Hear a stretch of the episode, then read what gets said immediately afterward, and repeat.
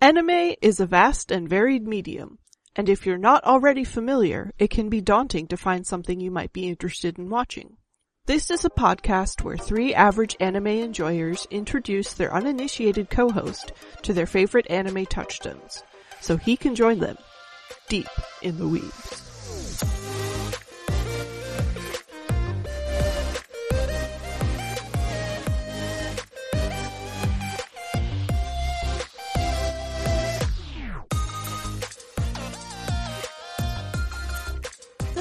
We're talking about FLCL, or Cootie, Americanized as Fooly Cooly, a six-episode OVA which aired in Japan in 2000 and on Adult Swim in 2003. It gained a cult following and was widely acclaimed despite its short length. It was shown again in reruns on Toonami in subsequent years. The show is the coming-of-age story of Naota, a 12-year-old boy whose suburban life is disturbed by the arrival of the mysterious Vespa-riding, bass guitar-wielding Haruko Haruhara. The series has been noted for its symbolic content, unusual plot, and its experimental nature. The director, Kazuya Tsurumaki, has said that he tried to break the rules of anime while making FLCL. For example, by choosing a contemporary Japanese band to provide the soundtrack, The Pillows, the soundtrack is amazing, go listen to it, and patterning the more the style more after a Japanese TV commercial or promotional video as opposed to typical anime, creating a work that is short but densely packed. Uh, FLCL's localization director and scriptwriter Marc Handler stated that localization of the script was the hardest part of the show. The in-jokes in the show included obscure pop culture references that had to be decoded and transferred to English audiences. Tsurumaki responded to criticisms of FLCL, stating comprehension should not be an important factor in FLCL. We watched Oh yeah, that tracks. the, we watched the first Very much. three episodes of the six series OVA. Um, so what'd you think? Um, If you Yeah. don't mind, Bob, after I want to I want to interject real quick I, I started to bring this up for the before the podcast, and we we agree this is probably better to do it here. Have you ever, you know, thought really highly of your understanding or comprehension of something, and or or being able to at least parse works of media and be able to dissect them and just kind of understand what they're going for? And then you run into something that makes you question your own intelligence. Because I got, I gotta admit, I, I feel like maybe I know where this is trying to go as a series. Because I, I will spoiler, I ended up just shotgunning the whole series because I forgot it was just six parts, Mhm. and I still am not 100 percent sure on what the takeaway was. That's funny because Nick and I had that conversation after we finished the first three, and we decided, or at least I did, that I wasn't going to watch the next, the last three before we did the podcast because I wanted to just talk about the first three. Oh, But I, like, I, I, definitely appreciate need to that. watch. I definitely need to it- rewatch the rest. Mm, I had a very similar reaction, but that's where we're different. Is mine's like, okay, I just need to see if like there's something here I can discern, and I don't get it. So I'm I'm at a point now entering into this conversation of like, I don't know if I know anything. now I feel like uh, I need to watch the next three within the next few days because I feel like it was going somewhere with these three. Maybe. Like I, I have a loose idea, but I, I feel like there's something I'm blatantly missing, and I can't put my finger on it. this show uh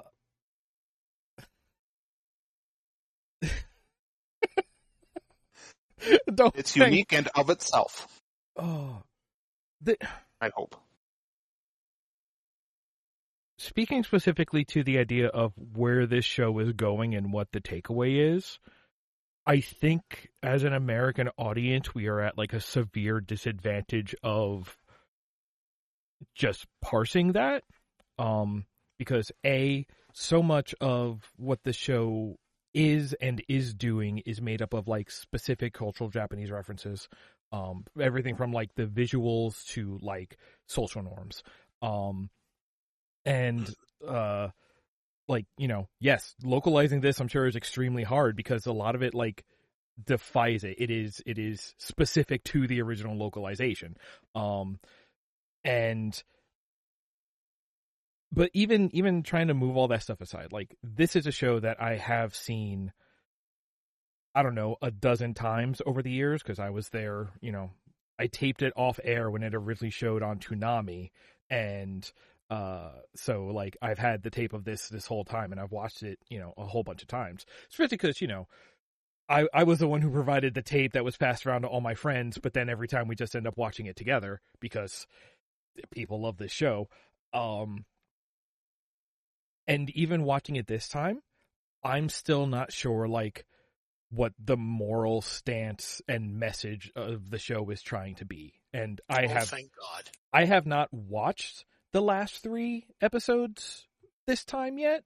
Um but I remember pieces of it and I basically last night after I finished episode three, I and Joe can attest to this. I was doing the red string on the wall full of photographs, being like, okay, but is it you know when it, you look at this piece and this piece, and it seems like they're leading to this piece, but know this piece over here, that seems to counter that, and then but really they're doing all of this in the way that this is together, and like this seems like it could have been like a mistake or by happenstance, but then you see them do it over here where it seems like brilliant execution, and I'm just like, if we don't do it for the final cut of this, Nick, and go ahead and leave this in if we don't, we need you to speed that up just because I think the effects would be great because that's kind of the path I went down to. uh huh, uh huh. And like, I, I really think we have like a coming of age story or the idea of it and learning and the idea of learning to come to age. But I'm not sure I'm right about that. Yeah, like That- I've seen that- this maybe three times in my life. The first time I had no idea what was going on and it was just a bunch of like sounds and colors basically. Mhm.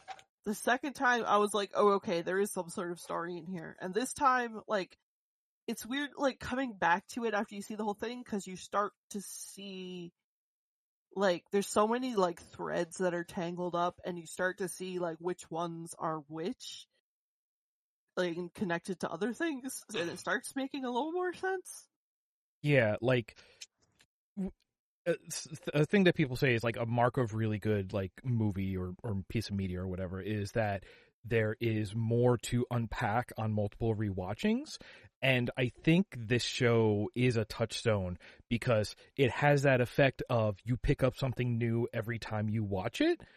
But most of the time with a piece of media like that, like you get a story when you first watch it and then you pick up more pieces. With this show, it's like you need to watch it three times before you can make out anything.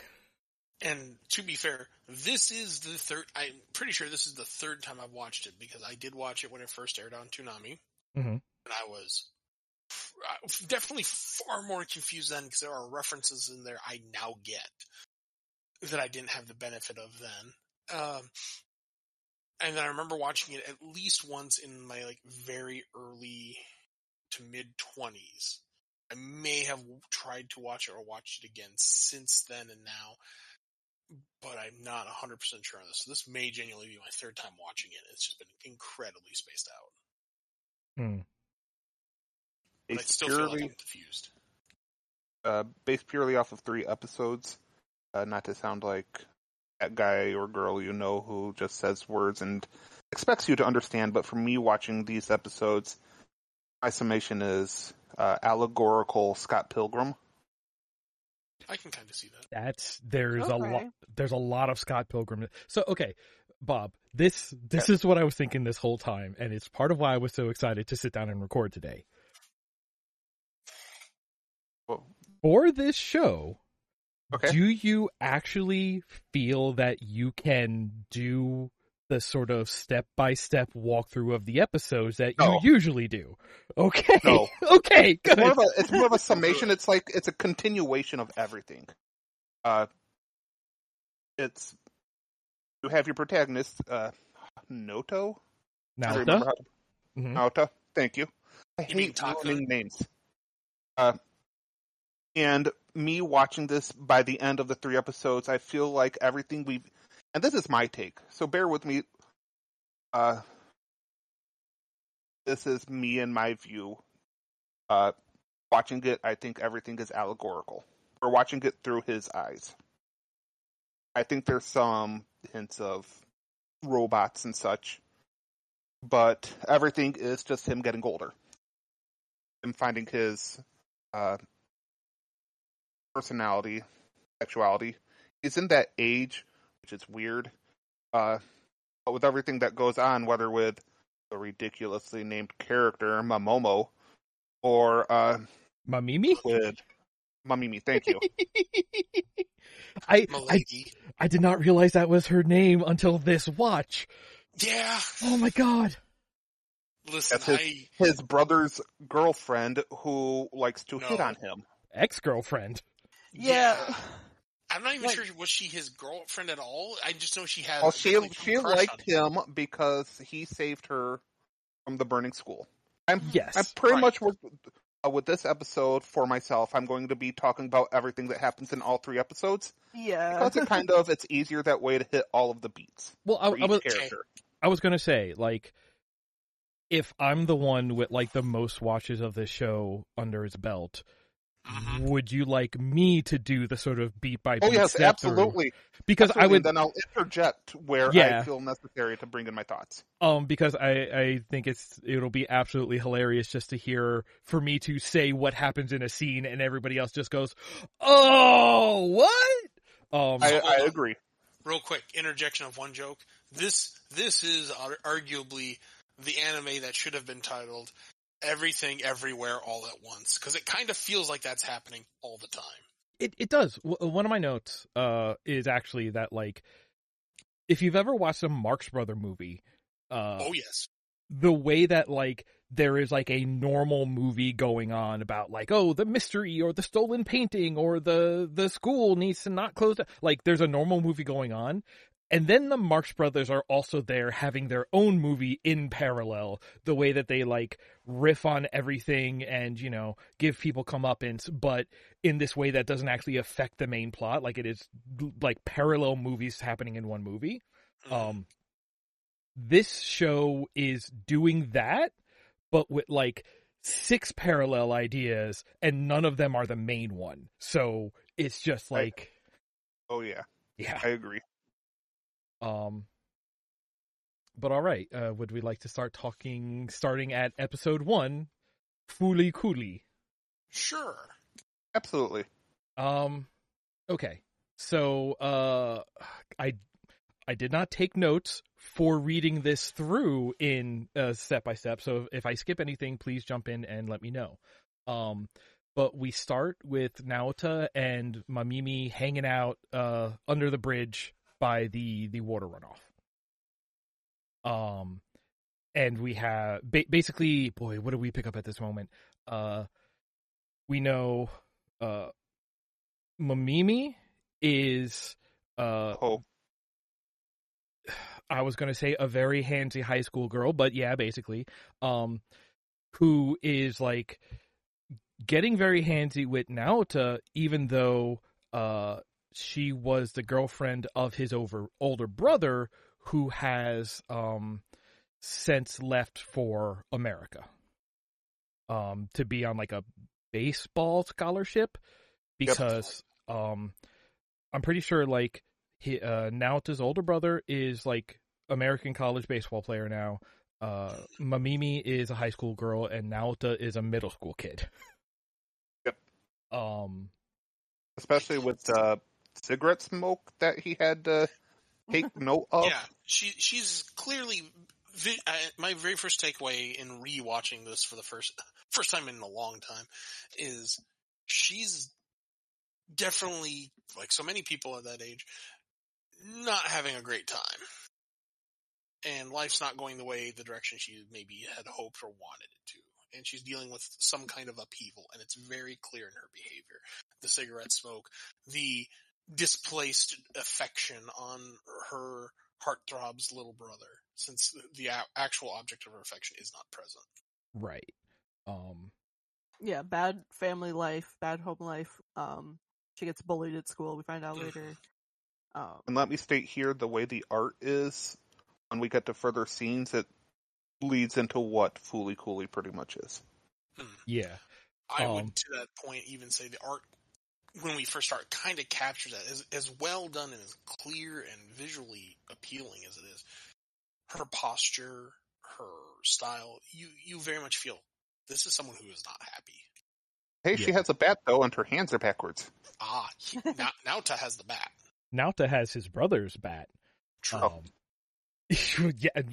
So it's it's funny that you said that you think everything is allegorical. Like everything, I think is definitely thematic, but I think there is supposed to be an idea that like this is like a semi fantasy story where things are actually happening to him, but everything is sort of symbolic. Um, Hmm. uh, I think she is like the first of many manic pixie dream girls we will meet during the course of this show. Yeah. I agree.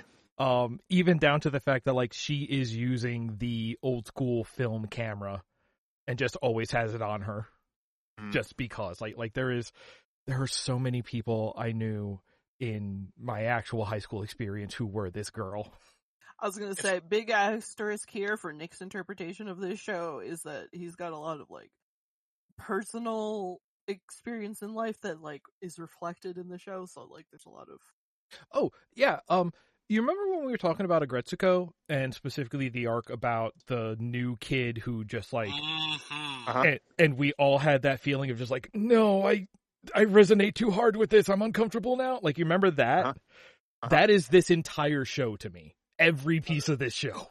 Let, let me tell you, I to, to kind of play off that. Not to say I have a type apparently, but I I've, I've found three of my first five girlfriends in the show, Yep. and they were all at a relatively close age to the character of Momimi, who, if I remember correctly, they said she was 17. I think I was 17, 18. And like, hmm oh man, does this? Oh, this feels real familiar. Um, so yeah, I get you. Li- like and there is definitely a way that I think that's a real credit to the show in that like they have like painted in in a show that is going to have like space pirate robot fights they have painted incredibly realistic and resonant characters um they're also just some of the like most like upsetting to interact with ones that I can ever remember having uh interactions with uh but like it I like good execution of uncomfortable concepts, you know? Um, like may- maybe that's more for me, uh, and I'm sure I'll point it out every single time, but, uh, yeah. Uh, so that's Momimi. Uh, and then the next scene is, uh, they're at the vending machine and he puts in the money, but she orders the sour drink hmm and there's a whole thing going on there, but the more important part is that, um, wait, am I skipping a, a whole scene at the school? No.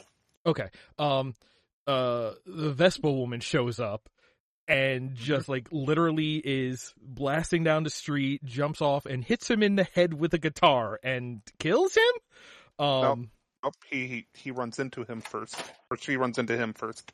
Yeah, Oh. she Then he kill dies. him. and then resuscitates him, and then She hits just him with the says she gate killed him. gives him mouth to mouth. And then he's up, and then she hits him with a guitar. Right, right, right. Just, mm. Uh, and where, where does that scene end? Hold on. Consulting notes. Uh huh. Because they they up. they have that weird cutaway to like the Oh, behind the she- scenes. Yeah. So, the, the- yeah, because they did the slow motion, which Yeah, like the I loved the cutaway spin. of the this aesthetic of the director's commentary, the cast commentary, stating that a she individually made time slow to make all that happen, while everyone else was just holding their breath. And then on top of that, she hits him like over the head. He gets a bruise. I believe an ambulance is coming. I didn't write this detail down. But essentially, after she sees the bruise, she takes off because she's a little disappointed that she didn't get the result she was hoping for.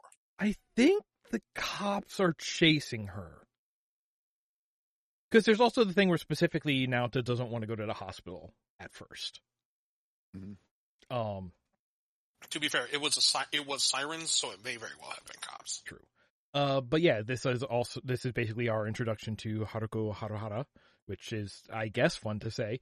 Um, and she is the second of our manic pixie dream girls. Like, come on, come on, show. Even of all the characters that are girls, I think, or my point of view, she's probably the cutest.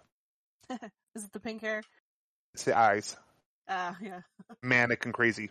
Mm-hmm. Yeah, every, every mm, I have a type. Mm-hmm.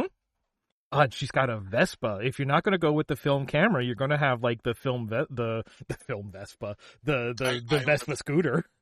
I would appreciate not being And her called anymore on the podcast. Uh, listen, I'm just calling out uh like every friend I had in high school, and if you're collateral damage, I apologize. No, it's just making me really, really reevaluate some life choices. Mm-hmm. Um, but yeah, she's just this. I, she just comes in, hits him, and then leaves, and that's pretty much the scene. Mhm. Um.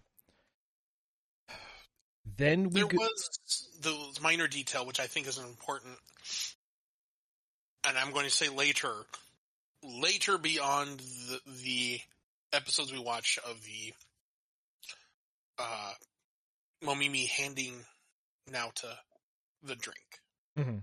And I, I know Joe and Nick will absolutely get the, the subtle, and I appreciate it not being overly stated trope of anime of a girl or a, the, a person of the opposite gender drinking from or eating from a thing and handing it to the a main character, and then the reaction of the indirect kiss. yeah, we can we can go ahead and put this on the vocab list. Is the indirect kiss? Mhm.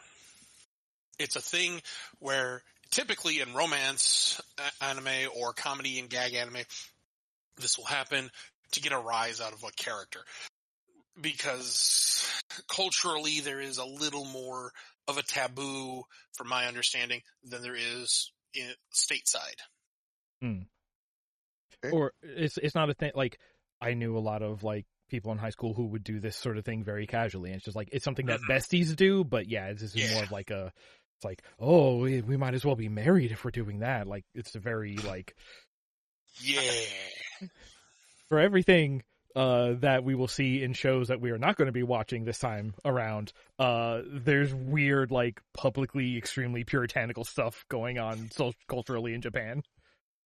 Yeah, for every time, be honest, for every time I see something very regressive here, I'll see something in a, in a show or something from another culture and I'll say, huh, I'm surprised it's not that way here, but thank God it's not. hmm Um. Okay. So now we go to the school where all of the friends are like sharing rumors of the Vespa woman who comes over, and there's a there's a wordplay about how Vespa means wasp, but Vespa is the na- the brand of the bike. That's a that's a joke that doesn't play in translation. Um. Did she sting you? yeah so so then they're working with like like stinging and basically like because like Naota isn't basically what they're saying is Naota isn't the first one that she's hit uh of going around town.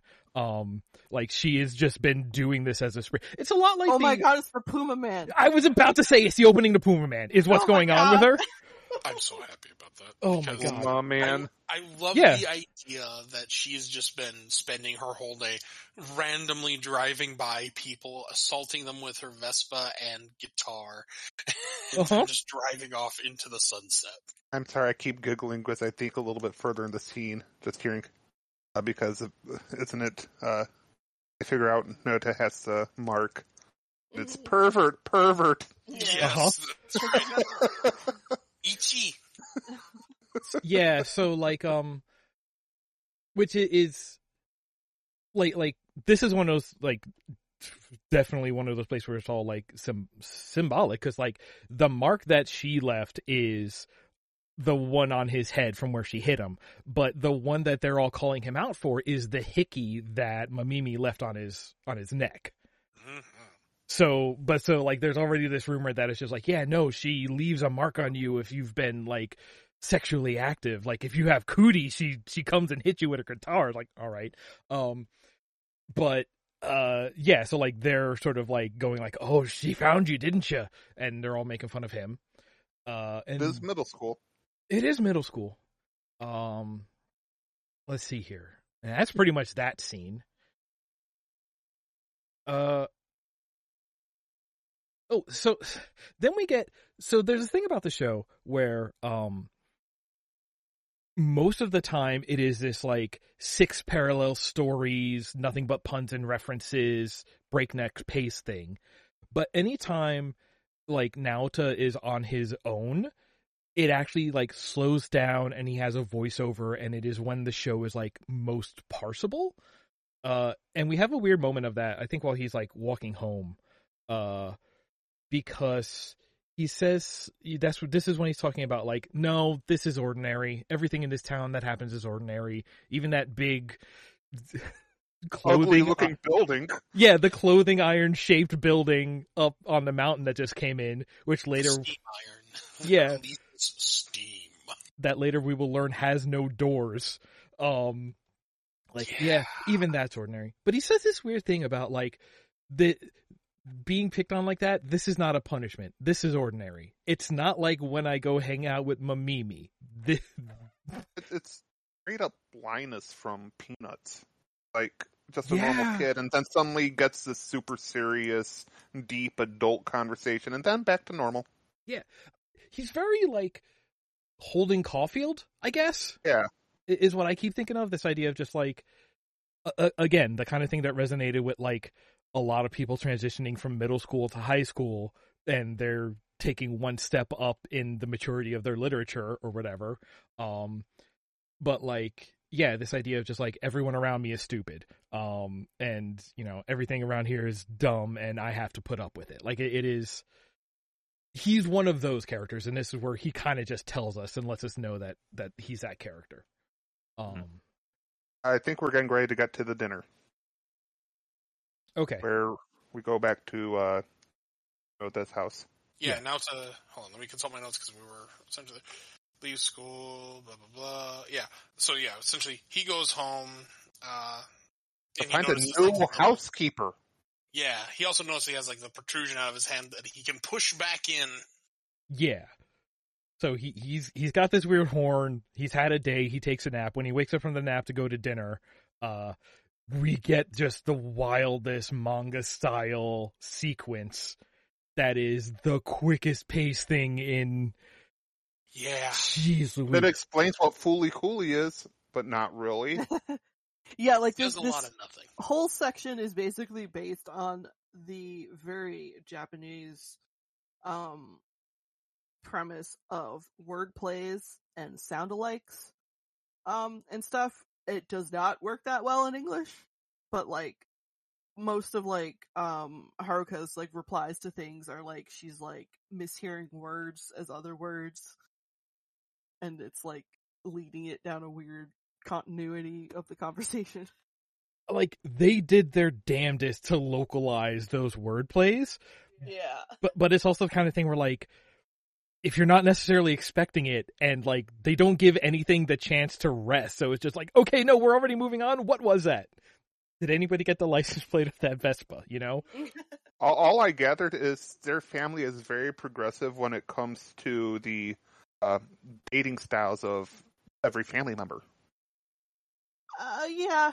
The the adult man and his so he lives with what his grandpa and his dad. yeah Um, and they're basically just horny old dudes. yes okay so so all right what is the plain text version of what happens here uh so uh haruko is there uh and Naota's dad explains, "Hey, she's going to be our live-in maid cuz she's making it up to a making it up to me because earlier today she hit me with her Vespa." Um so she was just still doing her thing. Um and then I think it, she probably wanted to come because I, I think we did skip over a spot where like she follows him home from school and is like checking in on him like something's up with that bruise isn't it? Um so like she already had like is sniffing out that Naota the special protagonist. Um and then they're they're trying to be like oh you know now you're living in the sa- under the same roof as a girl. Please don't get all naughty. And Haruko's like oh but she's already he's already naughty with his uh older brother's ex-girlfriend and the dad. Like the the dad is just reading the worst like oh my son is so sexually active. I'm dis- disappointed but also maybe proud. I don't know. Um and In the style of manga. yeah.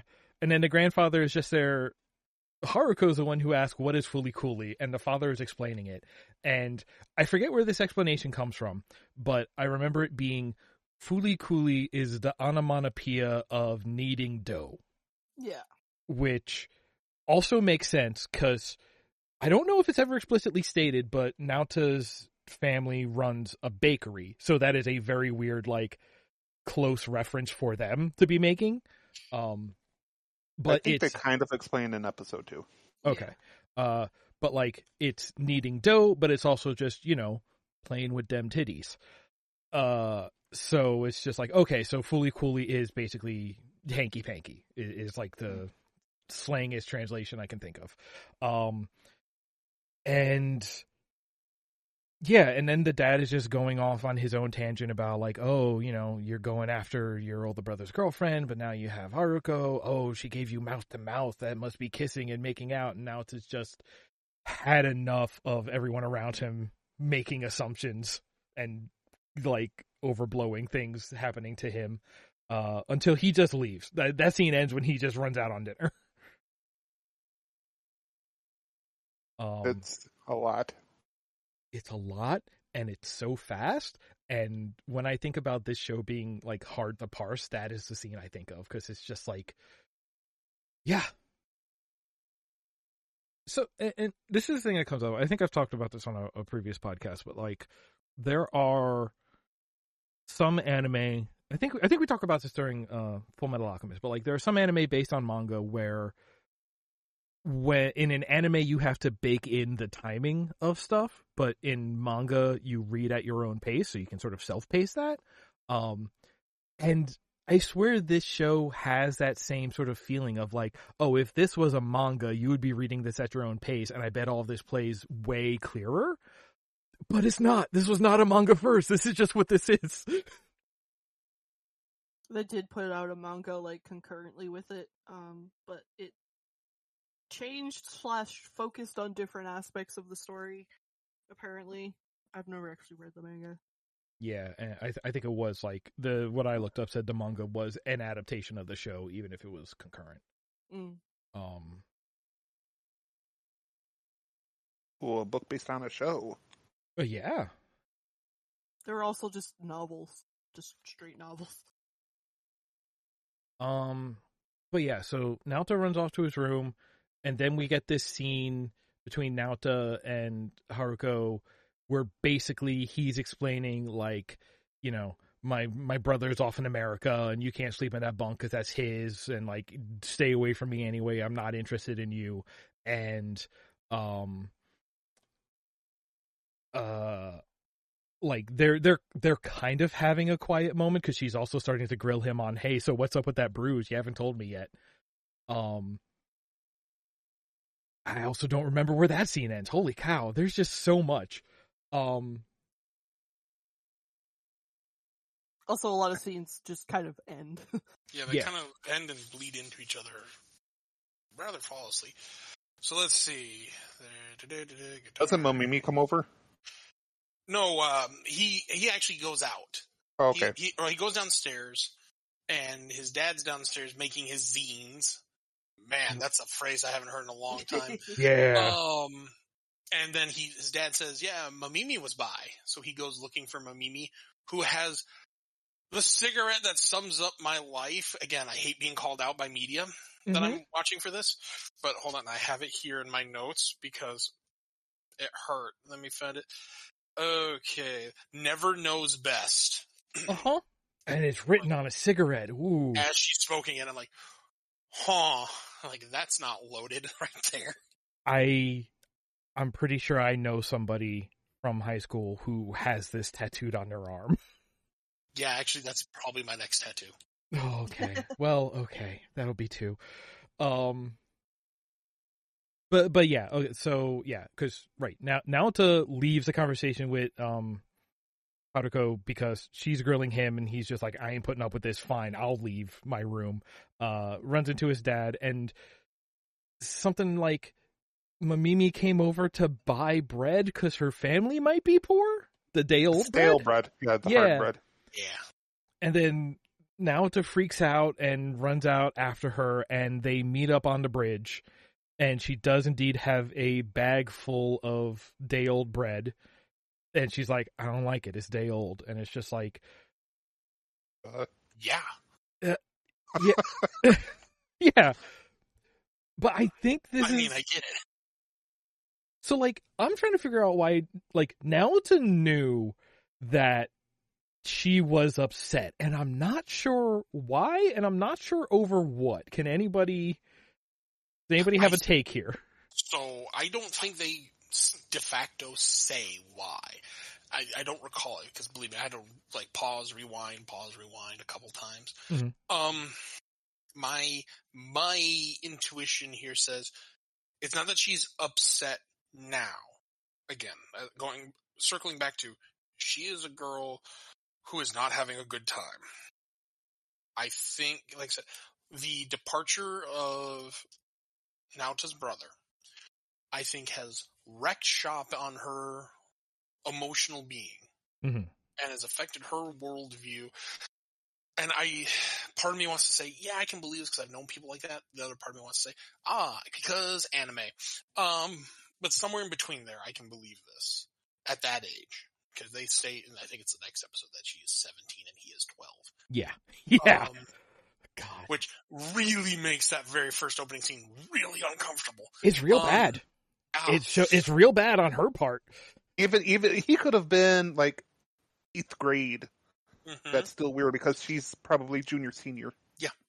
Mhm. yeah, and and to to the credit of the series series creator and the everyone behind the show, he was not into it because By I can't tell you how many gag and romance anime. Oh, this is perfectly fine, and we're playing this as acceptable. Mm, no. Yeah, Uh, actually, I have some big thoughts about uh, the the secret actual theming of the show being consent. Uh, that uh, we can talk about that after the third episode because episode three has a lot of this going on too. Yeah, and to to that point, or rather, circling back to the point where we're at, um, I think that she, she is just kind of having a deep depression day Hmm. because, again, we we don't really get a behind the scenes look at what really her home life is. Right. But I'm getting the impression it's not very supportive. It's not very good, and we throughout these three episodes we learn she gets bullied Mhm. uh, by her classmates. She's a little different. The person, the person in probably one support and her personal, literal hero has left, hmm who also was like the object of her affection. I think she is now dealing personally with moderate, if not severe depression. Oh, absolutely. And Um, thus, that's why this is the bad day. She might be functional most days, but I think this is the bad day. And I think most of her reactions are her way of, her flirtations and such are her way of trying to deal with it. Yeah, because earlier there's a thing where she's like, "I have to be handsy, otherwise I'll overflow," and I'm thinking that's just that might be a thing for depression or just overwhelming emotions in whatever vertex, uh, vertex? Vector.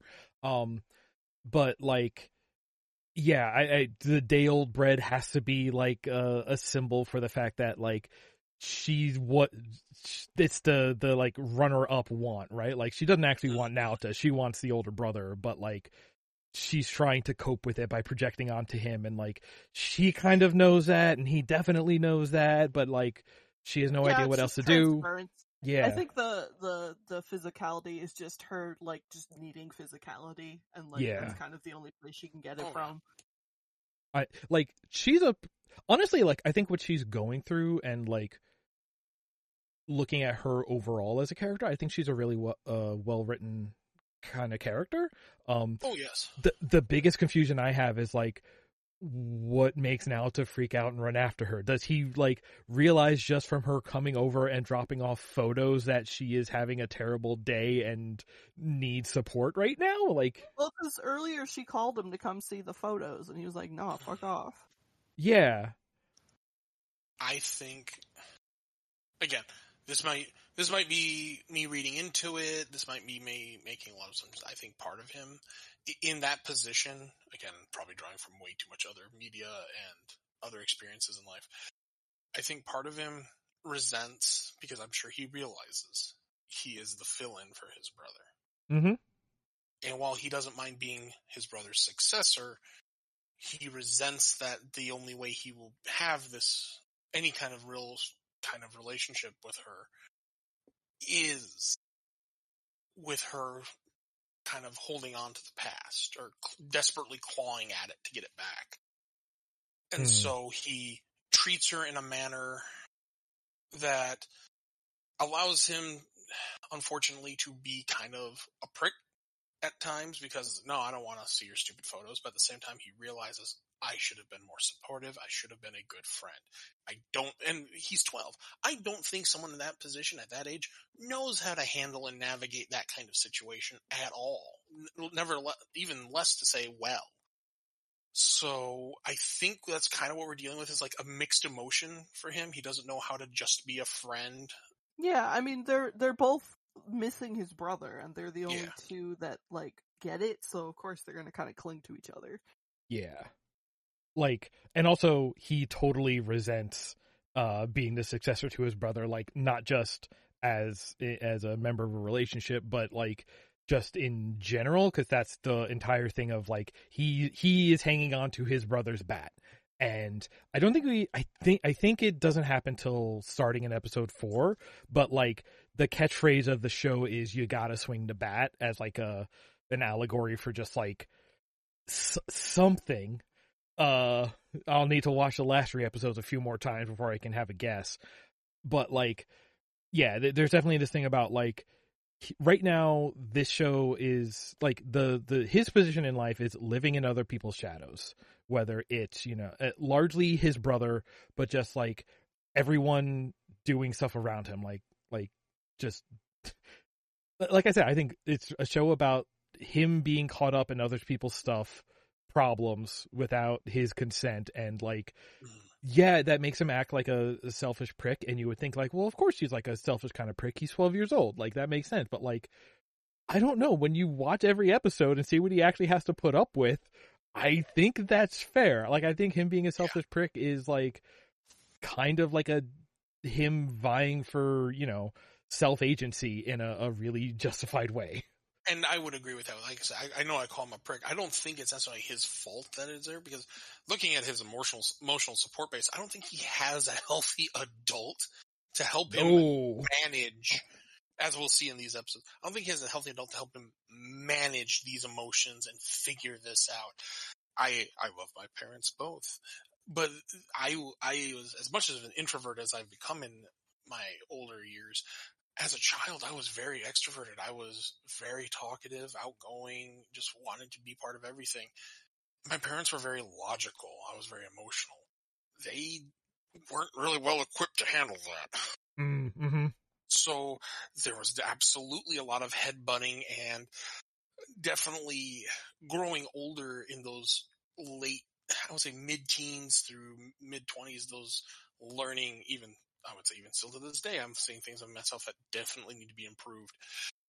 Of like, maybe I didn't learn the best way to do this or handle this because of those differences. And that's not a fault uh, in the sense of my folks' case. They were who they were in Naota's case, though, it's, it's like the galaxy, the universe set him up. It's like, this is your family. Good luck. yeah, like it's like I made the Holden Caulfield comparison before, but Mhm. this show is the wildest case where it it feels like a kid's adventure movie because the 12 year old is actually the most like emotionally balanced and like uh re- rational of everyone in the series and everyone older than him. And like that's a kids movie is when the kids can solve the problem that the adults don't even see like but that's what this show is doing in a weird way but like more stuff that we'll talk about later. Uh anyway forget all that. Now the robot fight starts. The best part of this show.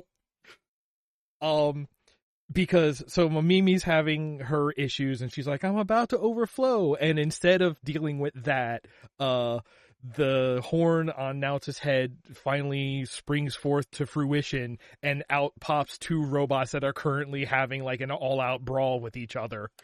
Um what, what y'all think of this? Yeah. Surprise! It's a robot show. Okay, so um, obligatory. So he's horny. There, I said it. Done. It's out. Mhm. Even though for two episodes he has horns. um, I again, this is where I'm starting to think like I'm missing something, or I'm I I'm, I know there's something here in front of me and I can't get it. Like I'm I'm not seeing the direct correlation, and this is where I'm feeling stupid because this is normally where I would say, ah, I get the symbolism, and I think I get it, but I don't think I get it enough to be sure. I really think what we're dealing with here is like a symbolism of like his internal spirit to a degree. I, I know what the story says he is, what the robot is. yeah, like it. This is a story thread that, like, uh, especially when you first watch through, it it comes out of nowhere, and it's like, wait, what the fuck is this? And um, Yeah. going back and watching after you know kind of what it is gives a little more context. It does explain. Um, Yes. it explains it. um, So allow me to answer this in a way I think that might be helpful and not at all. It gives you a, a textual, an in-universe explanation of what this of is. what is going on? Yeah. yeah, of what is Ah. actually happening. But the symbolism is not clearly spelled out, and I think the symbolism can be read a couple of ways, and that's also where I'm starting to stumble. So, all right, here's here's my hot take. I don't think I think this is one of the few pieces that isn't symbolic. I think this is the Don't do like. That to me. I think this is think one. it's just a robot fight. I think that this is one of the like exaggerations for the sake of it's a fantasy show. Is a like it is it is it is only it is not necessarily symbolic, but it is showing the like how extreme but not symbolic the sudden introduction of robots and space stuff is is the comedic exaggeration about the stuff going on in Naota's life. Because like he's got this you know his older brother's ex-girlfriend who is hanging over him all the time and giving him problems. He's got this weird vespa girl who's moved into his house and is giving him problems. And he's got friends at school. That are always picking on him giving him problems. And like this is just another thing on the pile. Oh great. Now there are robots in my life and giving me problems. Like i i think this is like i i don't think it worked. Like you you can find symbolism there of course but i think it actually reads best as like no this is actually just a thing that's happening because it it works extremely well as just like another echo of the the central theme which is that like Naota is the whipping boy for everyone else uh dealing with their own problems and I this I'm yeah? sorry, go ahead. No, The- go ahead, go ahead. the- I'll, I'll wait. the space pirate stuff is just another problem that Naota is collateral damage for. I I I think that is the way that it best works and fits. Okay. Nick, I want you to know I think you're right, and I think I've just fallen for a bait, because I believe there's a lot of bait in this series for people, not Mhm. pointing fingers at myself, that like to watch things and find the meaning or the subtext, Sure. or, or, or as we will come to as the second episode especially starts to hit on it, people that may really, and I do not consider myself one of those. I I will not be one of those. I understand all the meanings of Eva, uh, but definitely the people that are like I know all the meanings and the symbolism of this, and I can tell you everything and why you're wrong. I feel like you might be right, and this might be the bait for one of those hmm because when you say that and I analyze it from that angle, I'm like, oh my god, this is this is bait. Uh huh. No, Run- like I like. Like I said, this is what I'm coming to on like my 12th watch through of just like, oh no, it's not symbolism. It's not about his spirit. It is about this is some other shit he's got to deal with. Like, like yeah, like looking at it as like a, another parallel theme, I think is the strongest fit it has to any symbolic connection you could draw. yeah. I think you're, Okay. I think you're right, and I'm I'm so mad I got baited. Yeah. So Bob, reference what, fighting what, robots in Fooly Cooly. So right, so his dad is a gigantic otaku, and he does specifically reference Gundam stuff during that um manga scene. Um, oh yeah, he does. because he's like talking about Tom like whenever the dad is on screen, there are references to like specific anime culture and like fandom and industry culture, and it's you want to talk about like that is this is a show for weebs and by weebs, so of course we had to talk about it. Um, but but but yeah, um, I don't know, Bob. What did how did you react to suddenly this is a robot show? Um, thankfully we've seen one or two. Uh, not what I was expecting to come out the forehead. Mm-hmm. Uh, uh different. I Did don't you- know. I- I didn't see it coming. I guess demons, maybe, or Okay. I, I was gonna say, where, where did you think that? Because like they're they're earlier like Naota's like, all right, Haruko, tell me who you are really, and she's like, It's- I'm yeah, an alien. She's like, I'm an alien. So it's either going to be aliens or demons. It's one of those. I don't know if they're trying to play it as fantasy or sci-fi. hmm Just didn't know if uh, Haruko is like she said an alien, or and even with these three episodes, I still don't know. You know, I gotta say, I love her delivery of that line too. Like, oh, I'm an alien. It's so matter of factly, but again, not to point a finger at myself, but there are those people out there that kind of like to mess with kids a little bit when it's like, ah, it's like you, you deal with that little kid that asks all the questions, you kind of want to leave you alone for a little bit.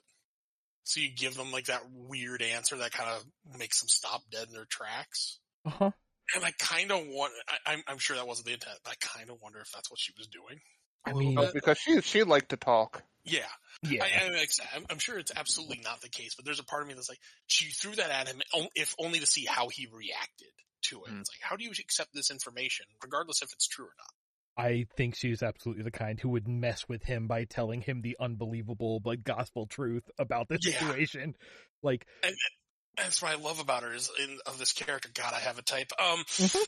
she's like, oh no, I'm going to say the thing, regardless if it's true or not. I just want to see how you react to it, and that that in of itself seems to almost bring her joy or satisfaction in life. but then also like as an audience on a first watch, like I. Mm. It doesn't it also feel more like that manic pixie dream girl thing? It's just like it's like the Mhm. kind of girl who would be like, "Oh, you know, I was in a car accident and I died, and now I'm just a ghost of myself." And it's just like, no, you had head trauma and now you suffer from depression because of it. But like, all right, go off. Bob, I don't mean to throw another vocabulary word in here, but is this possibly playing off the Chuunibyou trope? the what? The what? Okay, Chuunibyou. What? Oh God, do I know? Do I know something you don't know? oh man, I feel I feel great now. I feel Uh, he said the chibi robot. Okay, trope. so Chuunibyou is a like as I Is- understand it is a phase. It- It's that like life you are awkward phase when you're growing up, and it's often highlighted as in anime ch- children, typically school aged, uh, going through like like wearing the eye patch over their eye, and I have a dark curse behind in behind this eye patch, trapped in my eye, Oh, essentially teenage, acting out their fantasies in real life. teenage angst. Yes. Being a teenager. Yeah, yeah, yeah. and even then it's not necessarily a teenager, but like going into that transition of becoming a teenager, and then eventually they grow out of it theoretically. That- Looks at the world. That gap year between becoming cringe and realizing you are cringe. Yeah. And and as you develop, yeah, it's like either you embrace the cringe or you die being the cringiest. Mm-hmm. Uh, but yes, it's, and, and part of me wonders if that's kind of playing off of that trope because typically it's the younger child that does that in anime. Um, whereas now we have the older, uh, adult aged appear, appearing person because I don't think Haruko has an age that's ever disclosed. 20. Huh? Nope. 20 or possibly old, probably older. Oh, Yeah, if Yeah, like, or at one point somebody says 19. She I think says- she says 19. yeah, yeah. she says 19. Okay, but she uh, what's her face is like, oh, she's definitely older than that. Uh-huh. Oh yeah. Yeah, and that's the thing too, in her face you can kind of see where she's animated, like I would assume she's probably in her early to mid twenties at the latest. Uh, physically appearing anyway. Um, I, I, I think, you know, even if you want to look at it from like the, the like narrative harem angle, she's mm, like generically college aged because she is the kind of girlfriend that her brother might actually have now. she's Ryoko.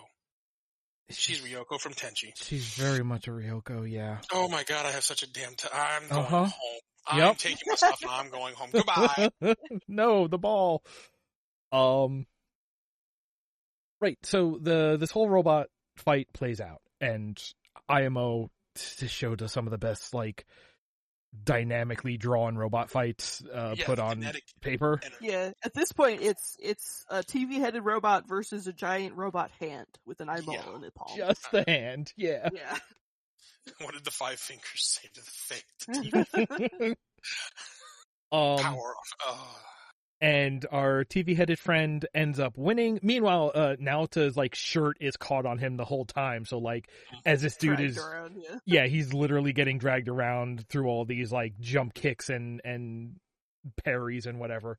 Uh, and then once the hand is defeated, uh, Haruko comes flying in, revs up her guitar because it is a pull start two cylinder guitar, um, and slams the TV robot in the head, draining it of color and killing the best character who had been in this show yet.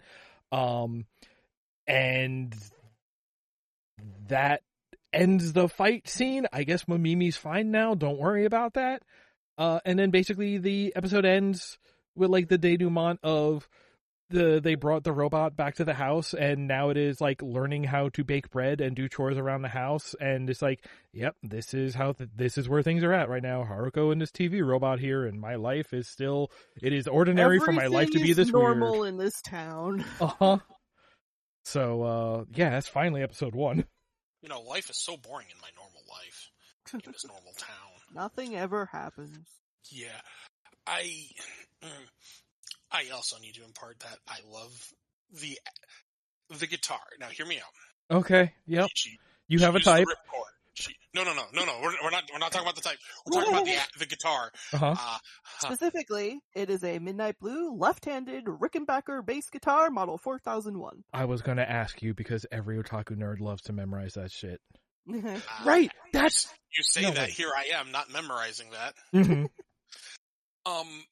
Okay, so here, go go with me on this journey. Yeah. In my head, there's a name for that weapon, other than the actual type of guitar. Mhm. It has a ripcord. It is a cha- it's similar to like say a chainsaw. Mhm. Yet, the slang term for a guitar is an axe. Is this not a chainsaw axe? Uh, uh, No, because Wouldn't? it doesn't have the actual chainsaw part. Very well. If the handle, like, had a chainsaw, then Or maybe. definitely some motorized axe. Is this from Warhammer? Oh, I don't know, I'm not a Warhammer person. someone got in a rubber band because I feel like something being stretched. I just, I just love this weapon. That's all it is. I just, I love the, It's just a guitar it's a guitar with a ripcord. that survives smashing things several times. I don't know if she owns a factory or what. It is glorious. That's all I'm getting at. Is glorious. Maybe it's like the TARDIS. You remember how uh the reason the TARDIS is a police box is because it's actually like active camo that got damaged and is now Yeah. stuck on. Yes, I would know that actually. Maybe that's what maybe it's actually like her super secret space weapon and it's only camouflaged as a guitar, but the camouflage is broken from being used as a weapon and now it's stuck permanently looking like a guitar. Yes, thank you. Because that's the other I- part of it. I Like, I'm trying to like that. figure out the logic behind this. You know, the logic in this crazy show. Uh-huh. I think it's But just I also a need there to be something for me to grab onto. I think it's just a guitar, but it is a Magic Space guitar. I love it. I mean, that, that's really all I need in my life is that. Also, if anyone's curious, your Vespa is a Sunglow Piaggio Vespa SS 180. to, to that point, I love the end credits that the Vespa, after getting kicked and beaten up on by Haruka, is just goes on its own adventure. Live action photo adventure. Mhm. Yeah, no, no, it just makes my day. yeah. Uh any other thoughts on on episode 1 before we start episode 2? I do not have any personally that we I- didn't discuss. I won't lie, rewatching this, I felt just as confused as I did back in what 2004, 2003, whenever this first showed up on Toonami. Yeah, 2003. Like, Okay. Uh season 1 episode 2 is called Firestarter. And it basically opens up on an X-ray of Naota's head where he has no brain syndrome. Uh, where his brain should be, there is just a void. H- How many of us can relate? all the time. I want to know how they got my medical files. Uh huh. Um, we see her. Right, because there was the episode. There was we skipped over the part in the last episode where she went and Naota goes to the hospital and then she breaks in oh, and replaces the nurse. Part, yeah. Oh. She's a, Right, it's a secret nurse. That's not a nurse. and she has kept the stolen nurse outfit and is using it now um to to analyze these x-rays Which were taken by the robot. which were taken by the robot uh we get the info that this robot seems to have been built at the factory up on a hill shaped like a, a clothes iron um the cat is her boss i guess Or somehow uh point of communication with her boss. yep uh That's, that's what we'll say. and this has all been the cold open and then this show doesn't have like an opening theme It has different song every episode. I, really That's several different songs each episode, but Yeah. Because Um, maybe. Uh, maybe I'm. I don't know. I don't. I I just remember the the cold open to the title card on Almost Silence. Um. But uh, yeah. Then we have basically his dad is uh doing more with his zines. The robot is doing chores. Naota is like, hey, you can't be letting everybody know that we have a robot doing our house chores because that's going to be weird. Hey, dad, stop being so cringe. Um, and then she's fixed. Um, uh, the, the God, this even my notes are manic. Um, yeah. You, you find out. Okay, so we started the episode. Uh, Mamimi was playing a game on her phone. We later learn is Firestarter. right. Where, the name of the where episode. the goal is, yeah, where the goal is, as later revealed, to burn down buildings without burning the whole city down, because otherwise, you, the character, under the power of Lord Canti, name will be relevant later. Um, you know, you've been given these superpowers to do so, to take revenge on the world around you. Gee, I wonder if Mamimi's having some hard times in her life. Mhm. Uh, this is the episode where we learn too that she was getting bullied, but or is getting bullied by her fellow classmates. Um, and we also learned that the kids that Naota hangs out with think that he is dating Mamimi. Yeah. Then we got the X-rays. Um, Right. So this is where we. Oh, go ahead. uh we get a scene another scene of Mamimi and Naota under the bridge, which is just like the like It's Their her spot. delinquent hangout spot. yeah, that that is their hangout. But specifically he is bringing her sandals because hers got washed down river for some reason while she's Yeah. sitting there playing a game. she's playing the game with her feet in the water. Um Yeah. and she found a new kitten who she is now calling the kitten Takun, which she was calling Naota last episode. So like does that count as character growth because now she is transferring onto a different entity? Stop, stop me if I'm mistaken, but I I think don't she think still it's refers to him as. Takun too. She does. Um which so okay. I forget if they ever say the brother's name, but isn't like wouldn't Takun That's the brother's. uh, It's her nickname for the brother. Yeah, so like So, Like, yeah, like there is always like he hates that. It's like I'm not my brother. Please stop. Yeah.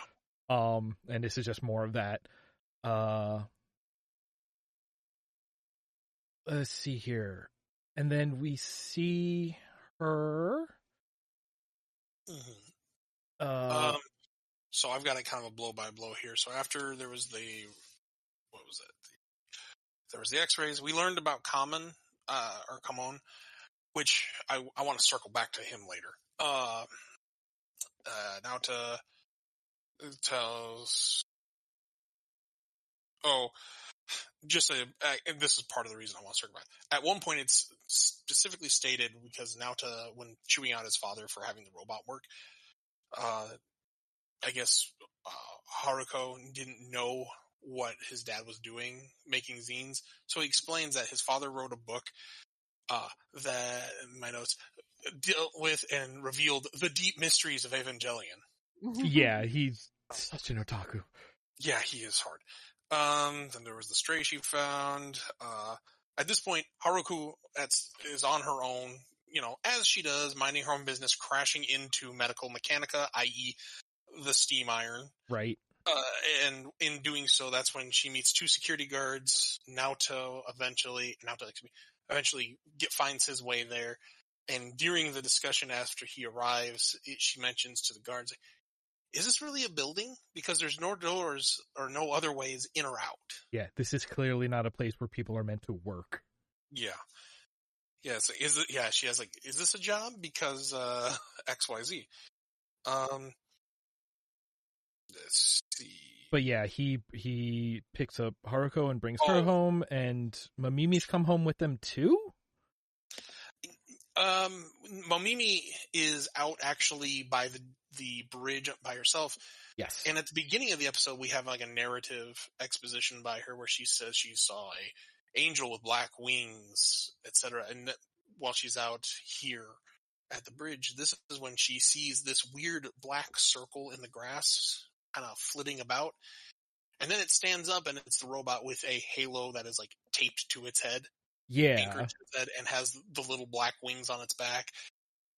And she just kind of follows him and watches as he learns to fly.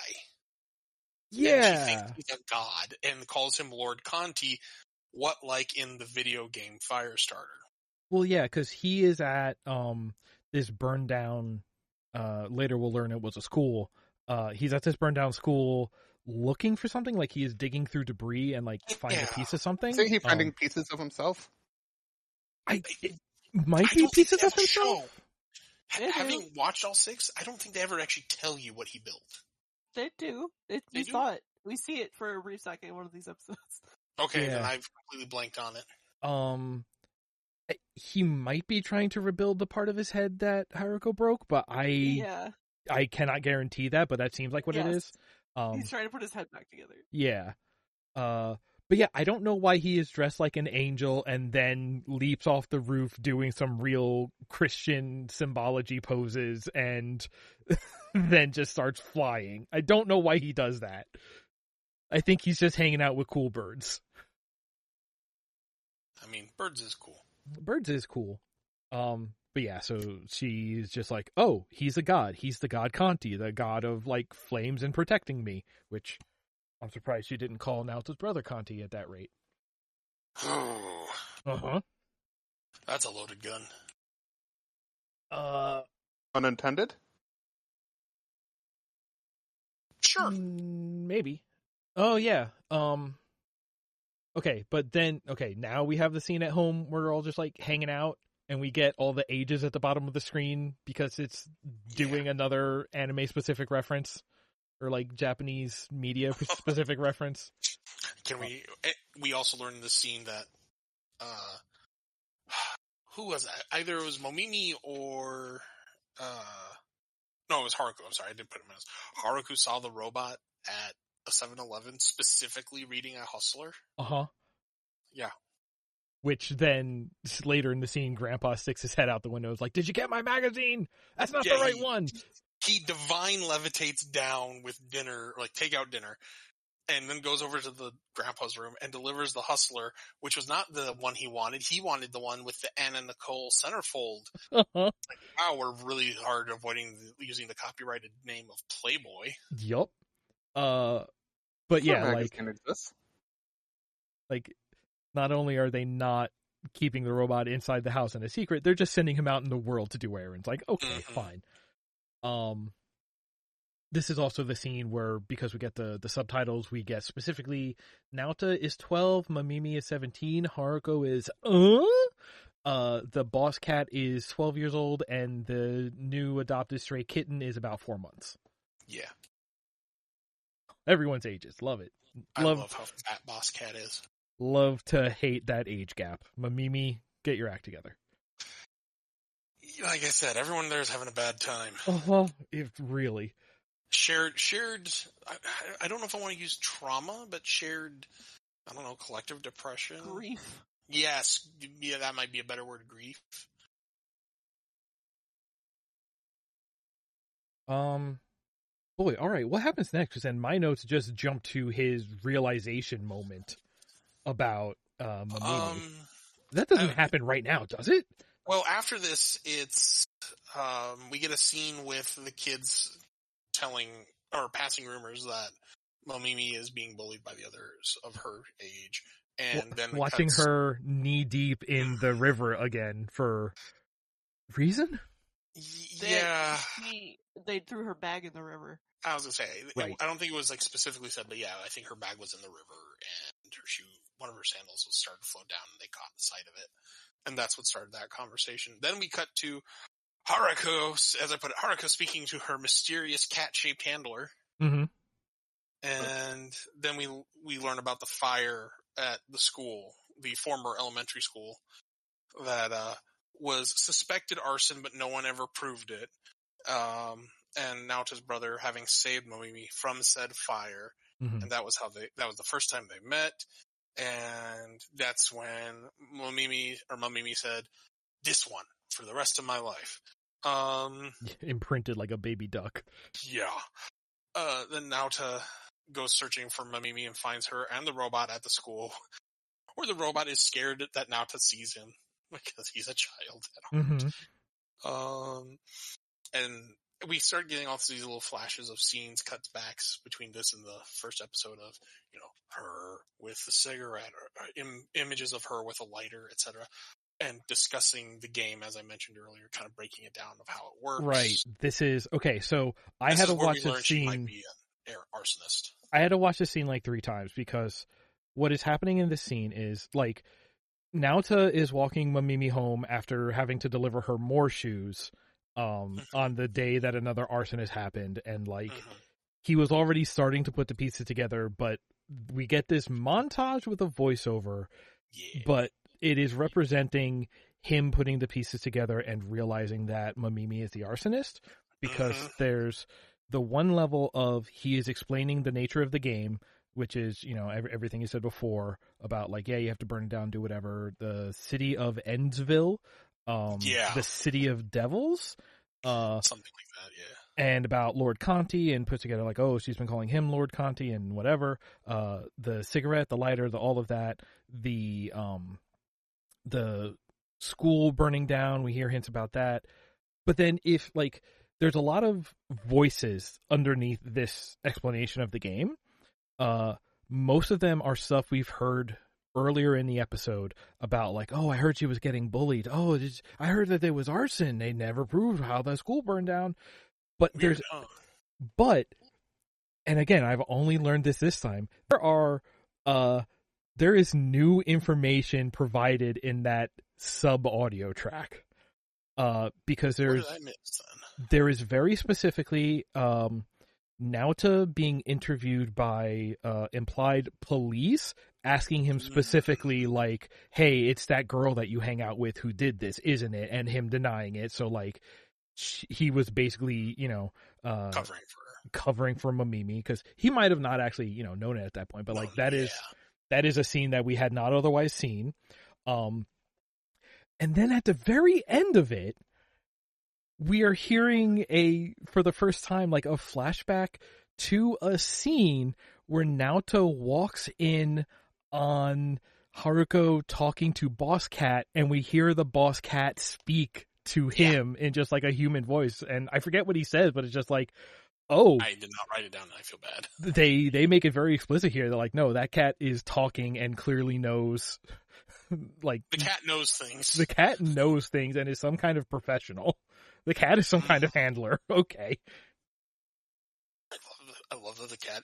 I love the cat is doing things. I love. I love an, animals in anime. I love cats in anime. I love when we have a Sailor Moon esque alien cat mm-hmm. just talking, having a role, doing things.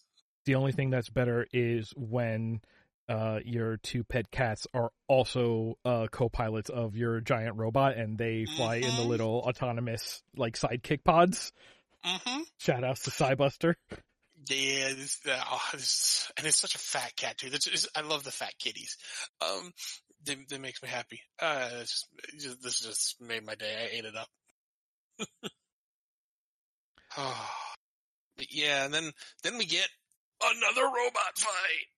Right. Uh, because boy, where where this, it doesn't happen to me because like after that whole scene, Naota is like going up to the scene of the burned down school again, and this time Mamimi has like a whole like summoning circle sketched out, and uh, you know, is like lighters taped to her head, and she's doing like a whole ritual thing. Uh, the robot's also there, and she's about to like go up and lay a big old smooch and dedicate herself to this robot who she is calling the god of flames. Um, and then yes, uh, Naota's next thing springs out of his head. mm-hmm Yeah, his he, the horn because this episode we also discovered he had two horns instead of the one last time, and that pops out of him. Mhm. And, and then Robot does the thing of fighting it, but I think It's- this is the rest of the robot probably whose hand came through last time. I, I believe think so. 'cause the so, yeah. Similar. Um, but they fight the robot. Uh, Canti, as he's called for a while, uh, decides you know goes in, fights, kind of gets overwhelmed. The the enemy robot almost eats uh Mamimi, but uh Naota saves her. And then Canti eats uh Naota and Uh-huh. becomes red again. He, he sucks that boy down like Popeye eating spinach. and then also becomes a gun. Uh, you know, Well, an artillery cannon. He ha- oh, wait, wait, before that, yeah, hold on. in the Okay. shot where he is putting Naota into his innards, which That's have which have broken open into this giant maw With like with space inside. eyeballs. Uh-huh. Yeah. Not, not nothing eldritch there. You mean I skipped over that? No. Slurps him up. Um, Um, Vor. That's some fun Transformer stuff too, spinning around 15 times and yeah. so that's what I was gonna say. You can't just skip over. Is like the best spin kick that's again ever been Mhm. put into media. He's The he spin does kick of all anime. he does the the one handed block the giant monster, elbow into the stomach, five twenty spin kick to kick Mhm. this guy out of frame. It is. It's the only reason anime is allowed to continue existing is because that shot is so good. Yeah, I did read that in the Geneva Conventions. Yeah, yeah, yeah. But yeah, no, he just eats. You know, eventually, then he becomes a mortar, if I'm not mistaken, Yeah, he just transforms into some sort of artillery gun. and, and fires away and defeats robot, enemy robot, and It's got brains. Yeah. I mean, every living thing has brains. No, I know, but they don't normally like all of a sudden slurp out of the back and turn into the like I don't know. ca- well, I don't know what that's supposed to be on the rifle, like a counterbalance or like where I- the ammo goes. or I- something. think they are like heat sinks. I think the Oh, okay. those are exposed for venting purposes, which I felt the need to vent my brain like that many times, especially Yeah, at that age. Say, wow. yeah, like woo. This, this show. Uh-huh. Yeah, I Uh-huh. actually I have additional commentary about that now, but it only applies uh, to, to like the end of the series, so Yep. I Uh-huh. guess we're gonna have to save that. Yep. Although it does end on kind of a joke with the the way that uh, Naruto leaves thank you Naruto yeah, leaves the robot. hmm Yeah. Yeah, when I uh when I think something's crap, I complete Have you ever been so relieved you just defecated a whole human being? Man, Japanese love their poop humor. They yeah, really they do. do. Um, yeah, that was a thing. I left that out of my notes, Bob. Thanks. I chose to forget that aspect. um, but yeah, Oh, and that's that's kind of that's kind of just what happens, right? Like it's Naota like, also resolves to, as he puts it, stay with Mimi forever. Uh, Mummy, excuse me, forever. yeah, I, I, so I guess his like realization in going after her in this episode was like, oh no, I've been mean to her like all the other bullies in her life. Mhm. She needs somebody to help her. better. Yeah. Which is like, like, yeah, she's still not like a, like, She's still not the healthiest of per- people to be around. Y'all need therapy now to find non-toxic people. yeah, that's the thing. Like, like, I think this show is pitching it as like, oh, Naota is having like, you know, growing as a person and becoming Mhm. like this more upstanding young guy, but like, it, by sort of throwing himself headlong into a relationship that is clearly toxic for him and like, Mhm.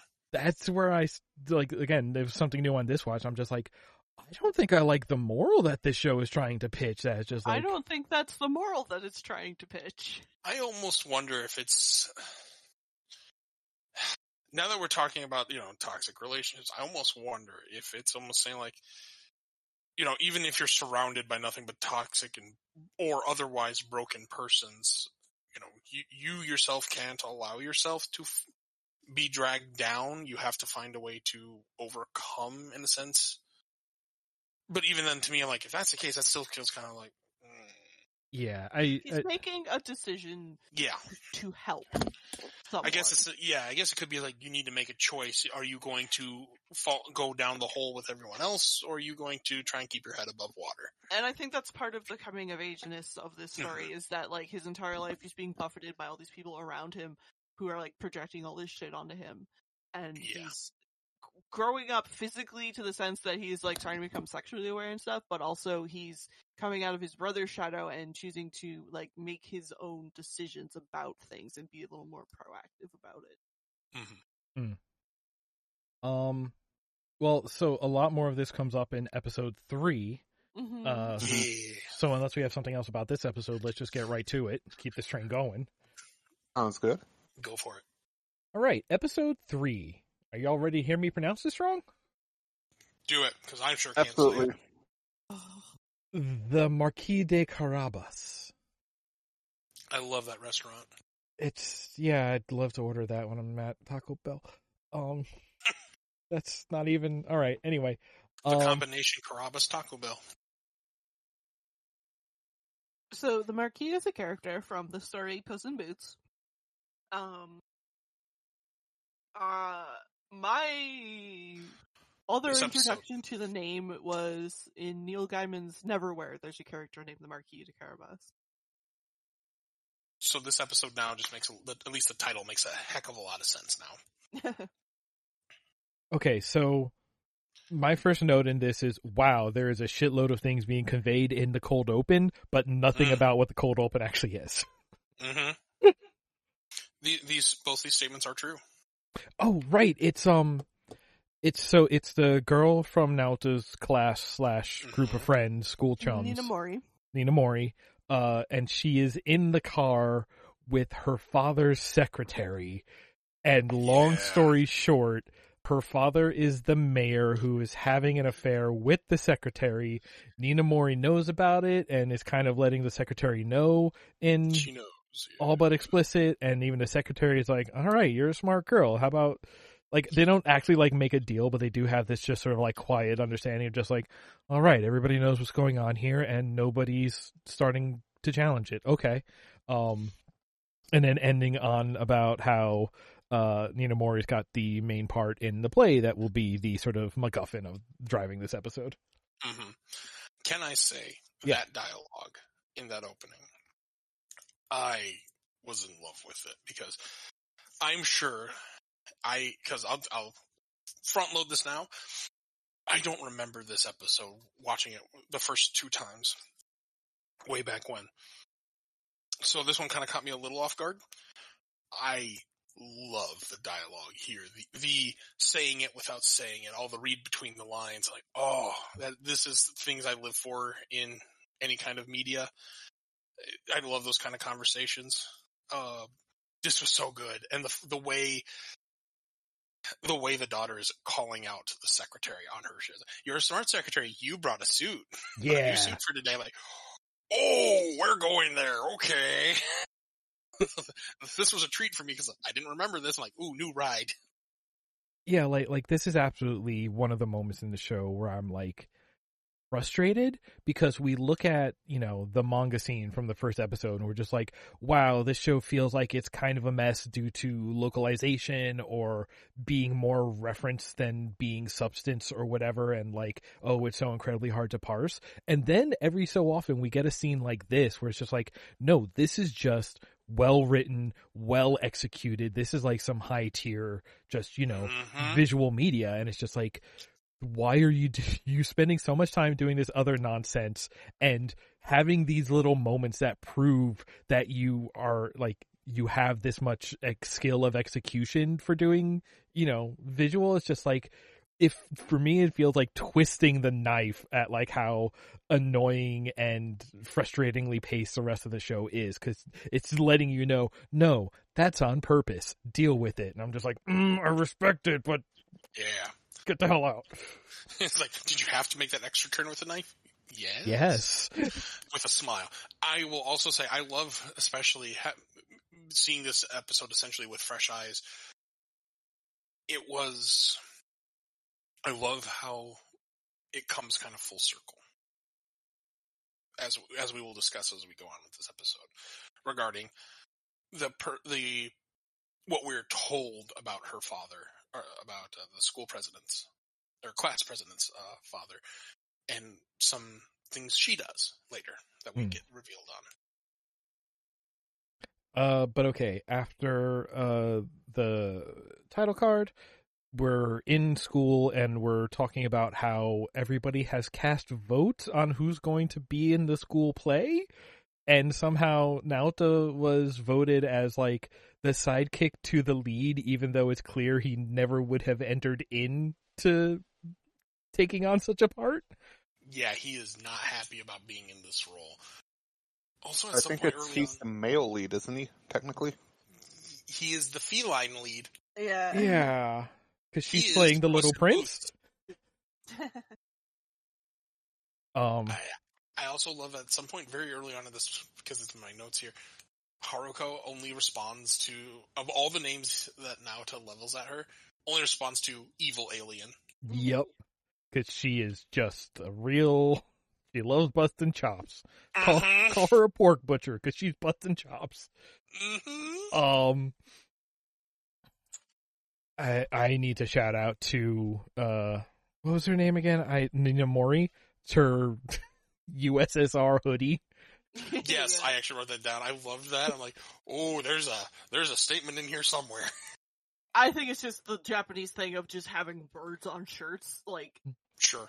who cares? Like, they don't necessarily know what it is. I Honestly, I wish we had more of that here. I think she's just a, a Zangief main. That's all. I mean, she kinda. Hmm. Um. She does grab a couple of times. Mm-hmm. Okay. She, she she appreciates power, um, and having it. Um. Yeah, she tells us. She tells us the audience that Naota's role is to play the cat. hmm Uh, Also, we get some while all this is going on. Uh, I, if I remember correctly, this is kind of interspersed with then and now shots because my notes kind of reflect that. We learn that uh, his dad is back out making his zine, and I forget what it was Okay, so actually titled. Excuse me, there. Th- this is this is what's going on with that is because um they're passing around a zine in the Right. classroom and they get caught looking at it uh Right, and that's what it then was. like the teacher pulls it up That's a and very prolonged, overreactive reaction sequence. implying it's something salacious. Yeah. well y- yes But we find out kind of what it is throughout the story because uh, the title of it, we we find out that Naota's father is making this. so that is that is the zine that he's been working on um I what I was trying to get is I forget the title, but it very clearly implicates that ah he is the one that outed the affair publicly, or implying that he did.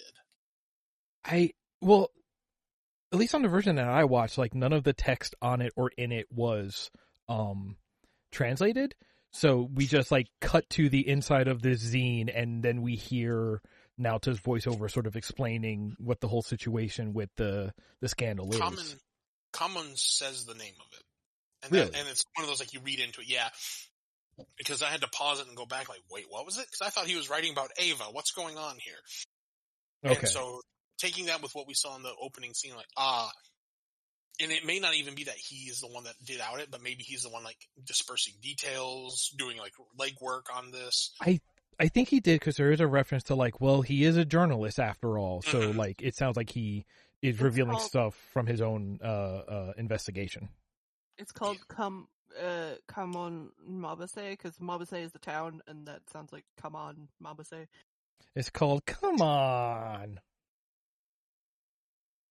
I'm gonna say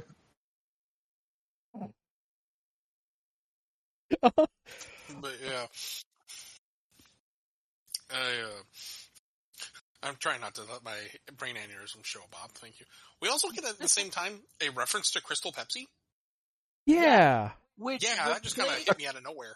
that was one of those uh localization translation things um because the Ah. original script was a reference to like uh uh no longer made uh Japanese soda that like Makes definitely sense. wouldn't play with an American audience. They're, they they came up with the equivalent uh, in Crystal Pepsi. Then so they grabbed Crystal to the, Pepsi, not New Coke. I tell Mad you. props to the localization team for just hitting that one out of the park. Then for American audiences to grip. Yeah, that's Yeah. a lot of what localization teams do is they like you translate it and then you Right. figure out like the equivalent Yeah. thing. But but as I'm sure most of us here have seen, sometimes localization not so great. yeah. This one hit just the perfect mark from what I'm understanding. Though. Mm-hmm. Yeah. And so like the the point of of that like that is a dig saying that like yeah, it's kind of a shitty bakery. Right? Like that's kind of what that's saying is just like he- Right? Yeah, that's what it was. They were talking about the bakery. Yeah, it's just like they still have this soda that's been discontinued for a decade in their case because like either nobody goes there to buy it or he just like doesn't freshen up his inventory or something like I Oh, it's not the bakery that has it. it. Oh, it wasn't. I thought it was. No, it's the grocery store that he's trying to sell it. It, it- he like is selling it for him. Okay. oh It's like a little conveni that's like re- got lots of old crap in there that's not moving off the shelves. god I all right. misunderstood. I This- thought it was the bakery store that was the convenience store. This show is so dense. Oh my god. Yeah, this is a lot. Um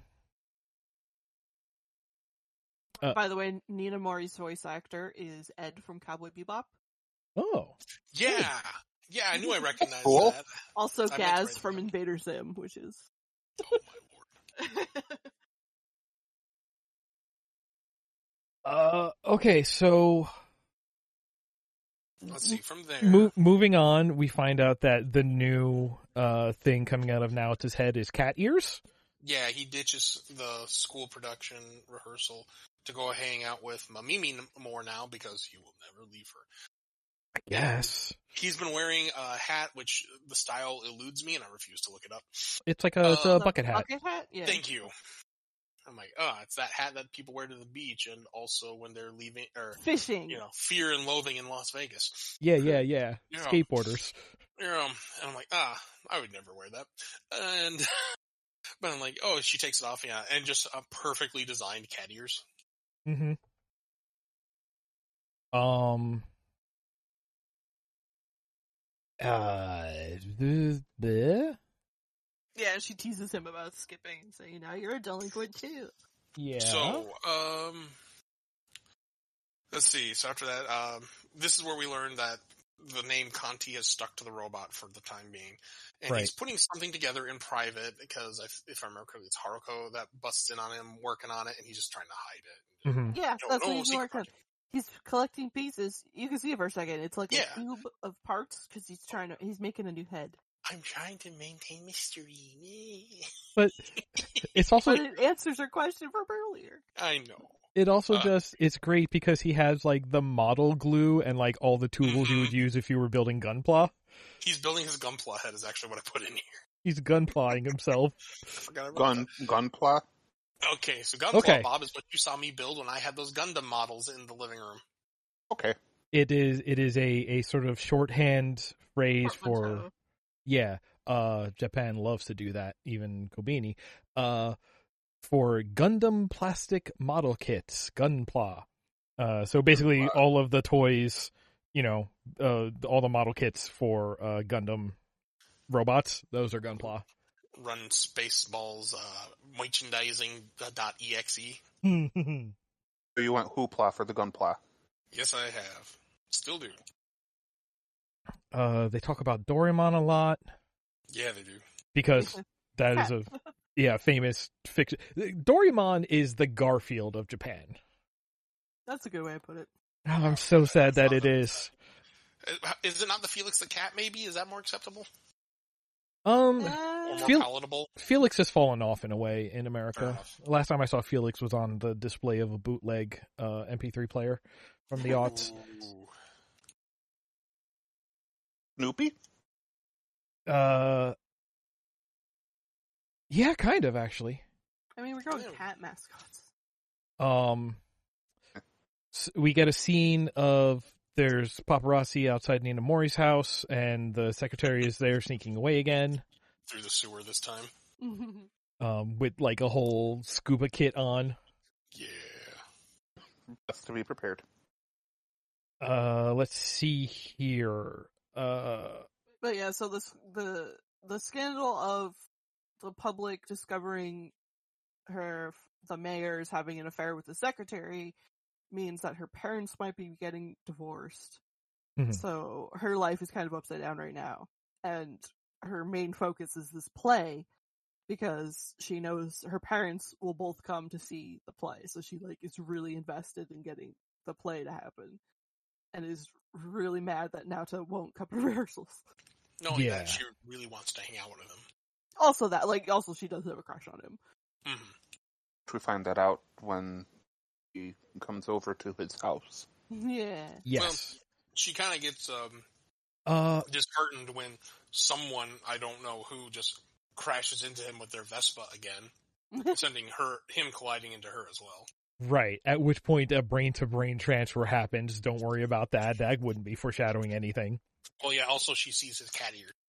Right. So yeah, he gets hit uh by uh Haruko again, smashes into her, and then basically as a way to be like, "Hey, sorry about that. Let's bring you home for dinner." And well, as a way of apology, and also, sorry, my dad wrote that zine that just blew up your life. Come over for dinner as way of apology. Um, Yeah, that's the family I want to have dinner with. yeah, and then that also like turns into, "Hey, We're there's probably curry. God the curry subplot." And- Yeah. Yeah. Um, but it also turns into, hey, there's probably like a whole media circus at your house, so if you want to stay the night, uh, to have some quiet time, like, go for it. Um, yeah, who wants to talk about curry? Steph I'll Curry. let you. I'll, I'll let you do it because my experience with curry is not Japanese curry, so I am the least qualified. I, Same, I have only had Indian curry. Uh, yeah. So in Japan, it's more of a thing to have it be spicy. Um, and Naota notes that he doesn't can't handle the spicy. Um, so Haruko got him like kids spicy level, Yeah. which is still kind of too much while they're eating. Little Prince Manhattan style. Yeah. that's what it was. Um, but yeah, like the dad, the grandpa especially is like almost comatose because it's so spicy. Yeah. The dad likes it a lot. hmm Well, I think the dad likes it because he just wants, uh, Haruko to like him. he to let him have his way. Uh, Coolly coolly as one might. yeah, yeah, yeah, yeah, yeah, yeah. Oh, you get, you getting it. You Lots- getting, She wants to let him fully her coolly. Yeah. Hmm. God, Um, I hate that sentence. but yeah, there, there's a lot during dinner of her just sort of like very explicitly like repeated animation gag of her saying it's I don't mind it at all about like the mess at her house, about her parents, about the spiciness. It's just like, oh, sh- this is where her head. This is the stuff she's going through. Is she's the very much like I am not upset by anything right now, but clearly like robotically because she's shutting down because she's so upset about everything. Yeah, she's definitely suppressing it. And then like uh, as as we said earlier, she's like the class president and everything, so she's very much about like, you know, the image of her and her family. yeah. Um I mean, she's the mayor daughter. She probably had that, you know, baked into her from the get go. We see her take a bath at their house, and if I Yeah. remember correctly, it's Kamon that's talking to her through the window, and uh, So, just kind of talking about the fact that there is an affair going on. is it her dad? I I thought it was Kamon. I could have sworn it was his voice. I could be entirely wrong. It it does sound like But- his voice, but But the dialogue definitely sounded like it was her dad or something. And I can see that, and it, you may be right, but I guess that's then the point of, or my question is, I, I, okay, never mind that because I'm also trying to come from this, but your parents love you. Ah, but this is probably a parent that's more obsessed with his position than his daughter.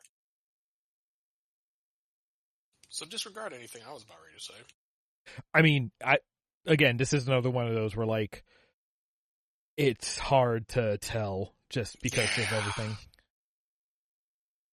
Which arguably makes this better.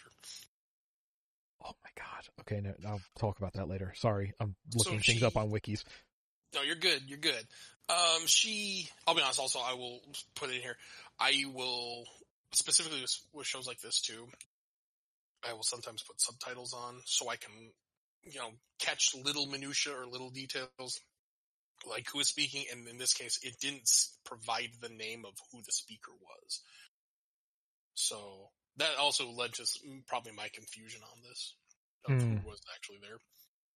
But either way, after after the bath, she uh she gets dressed in Naota's sleepwear and hangs out in his room. Also, like v- she's wearing his PJs, which Yeah. I feel like this is another one of those things like between mouth to mouth and an indirect kiss. This is just more Mhm. ways of just like really unwanted intimacy being thrust upon Yeah. Naota. Um, And his handling of it is very interesting. Uh, uh, Like with the indirect kiss, it's he doesn't have those over exaggerated reactions one would typically expect as demonstrated in most anime. yeah, I, like I think his is very realistic, but also in that way of just like he's he's upset by all of this, and he's like, "Can any everyone please just knock it off?" Yeah, he's absolutely clearly uncomfortable, but won't make an issue of it. um uh uh uh what was I about to say? Uh Oh. She's wearing glasses. no, before Yeah, that, right. the the bathroom scene, before we leave that, it Oh. sucks that like this is now it's a classmate, so Naota is twelve, so hey, why are we show like okay, we want to talk about like you know it's about Naota and his like noticing and tribulations of coming to terms with like you know puberty and whatever. Naota's not in this scene. It is just like this is for the audience to see this naked, save for soap clouds, uh, 12 year old girl. And this isn't the last time that they are going to do something like this in this episode. And I'm like, mm, this is grosser than everything else going on. And you got some gross stuff going on. I just, I, mm, I had to call out that nonsense before moving on.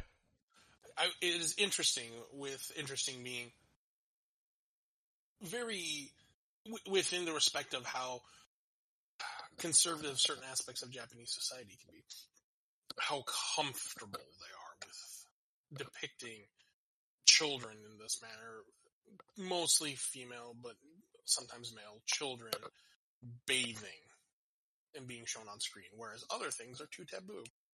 Yeah, it's like I said, there's a weird, like, Yeah. performative like the the just the double standards of like puritanism in in Japanese culture is always so weird.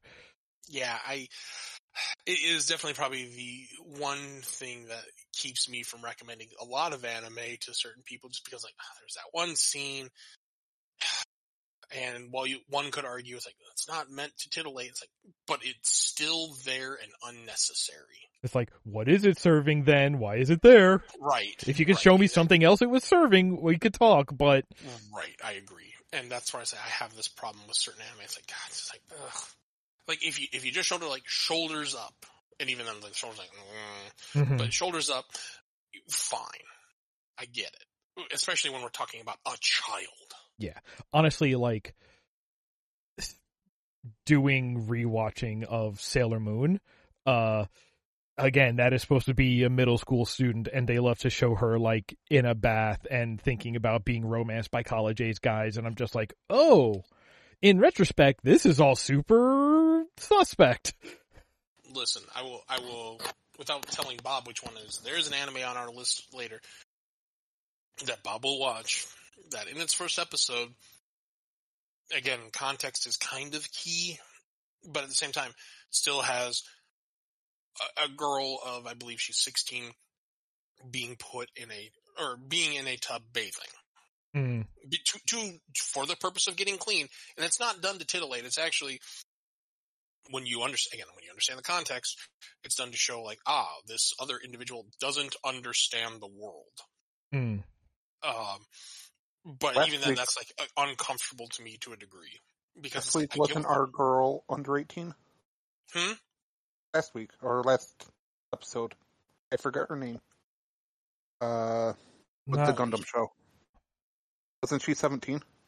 oh yeah, Mhm. yeah, uh, Kiki and the Mhm. the nude bathing in the lake. Yeah, yeah, yeah. Yeah, Yeah. that's, said. that's uncomfortable. I made a point of that then too. Like this is very uncomfortable.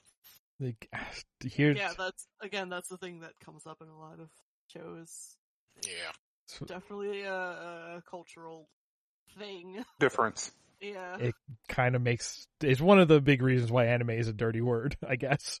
Yeah. or at like, least yeah, for some reason, that's the parts your parents always walk in on. hmm And to circle this all back around, I think this is part of why I want it to be her dad and not Kamon. Because if it's Kamon, that's way worse. And I'll be honest, I, am with you. I didn't think of it being her dad. I'm more comfortable with the idea of it being her dad. I still don't like the scene and the way it's depicted visually. Yeah. But yeah, um, yeah, it, it's. mm, But uh okay. Uh later uh yeah, so we have this big like intimate moment. Uh again, loves to happen in uh Naota's room is we sort of have this like heart to heart between Naota and Ninamori where she reveals a couple of things uh including she wears glasses actually and she's wearing contacts all the time and just nobody notices. Uh and, Scandal. what? It's, it's a scandal. Sorry, uh, interjecting for humor. Right. Oh. Scandalous. Yeah. Everything in her life is a scandal at this point. Um, but also the bigger one is that she rigged the vote uh, of the play in order to get Naota and her into those roles so that that way uh, he could be her little pet. And kind of like her father having a secretary that he can be very comfortable with. She has now found someone she wants to be very comfortable with. In this case, in a very public facing role. or I mean, just, Just to, saying something for 12 years old. Well, Yeah. considering she grew up in a po- political family like that, I have to believe on some level that had an effect on her mentality. I'm not Oh, I saying for the fully better, agree. But yeah, she is. She is. For as much as you, you as a viewer know, she has to be upset about her father and his doings. Is doing the same things essentially. Yeah. It's this entire mimicry because she sees her father getting away with it and she's like, oh, I want this too. Well, I, I mean, uh, I don't even know if it's mimicry. Like, I could believe this as like again talking about the show as like a, a, a sort of examination on how people deal with you know self agency. Like, Yeah. There is so much going on in her life that she is just sort of collateral damage of, especially with uh, you know whatever scandal her parents are wrapped up in. So this idea of like I need something I can control in my life, like that is a totally like rational emotional reaction. Oh, Yeah, and this is how she fixes her parents because they'll both come to see her play. Yeah. I, Um, I at no point think of her as a villain per se, if we Oh, were to yeah. use that word. It's Sure, more of a, She's an antagonist. Not even. she's I don't think she, she's another toxic relationship because she has like she has control issues over Naota. Like like yes, you know, she wants to orchestrate this stuff, but like her being into play doesn't require Naota to be into play to Right. have the parent part go. She just Make- wants to have control over Naota. Yeah, like additionally making him be in the play as well means that they're forced to spend time together. Yeah. Right. And this is kind of an example of she, whether she realized it or not, she subconsciously learned the behavior of I have power, I will use it to get what I want. Right. The, her father did that. I mean, the very Bill Clinton-esque secretary, or in this uh, Clinton scenario, uh, intern scandal. hmm Uh, now we have uh, Puss in Boots Gate, I guess. Yep. Um. But yeah, that's Naota doesn't is pissed at this. Um. And yeah, where where do we go from there? Do we Uh, go right? Sitting on the top bunk and has been there the whole time. Right. We, Did you hear anything? No. but it's this weird moment where like this is like the first and maybe only time where we really see like Haruko be on Naota's side. Yeah. well, Yeah, yeah, In- exactly. in this case, it's specifically Haruko just likes pushing people's buttons, and in this case, she's needling Ninamori because she can tell that Ninamori's into Naota. So Yeah. she's fucking with her. and I, I think there's also totally a read of like if she is like defending Naota, it's in that sense of like, no, no, no, you don't get to play with my toys, Mhm. kind That's of way. exactly the read I took from is this is my toy. You get your own toy. It's mine. That that's my note for this scene is every girl in Naota's life sucks. What the fuck? Yeah, they, they aren't the healthiest. Also, at some point, we get Naota no longer has cat ears. They go elsewhere. Nina Um, looks at Ninamori. Well, that's that's like in the the that's in school the next day. Later, yeah. Well, yeah. He's been wearing different hats and stuff. Yeah. Very inconspicuous. A lover of hats, one might say. Oh, that's right. It's uh, they it transfers to her after he outs her for cheat, you know, rigging the vote. Yeah. That's what it was. Excuse me. Sorry, Right. that, that part of my notes got smudged. Cause, cause then we, we move into the like rehearsal room the next day. Uh, and now, uh, Haruko has shown up to deliver Naota's lunch. Um, but Naota was about to just walk out to ditch rehearsal anyway. And, uh, Ninamori like grabs him by the wrist and there's this big dramatic shot of them pointing and leaning in different directions. And they just start having it out about, I do you you need to be here. I don't want to be here. Yada yada. She rips his hat off, revealing his ears, and so that's when he lets loose in retort that she rigged the vote. Um, and then all hell breaks loose, and then all hell breaks loose. As if there wasn't enough hell. Yeah. Um, but that's when uh she overflows and uh the space robot springs forth out of her head and it's this really weird gross um Not Like- spider. Spider. yeah, to spider hot air balloon. I guess. Uses her legs to kick and hit people and grab them.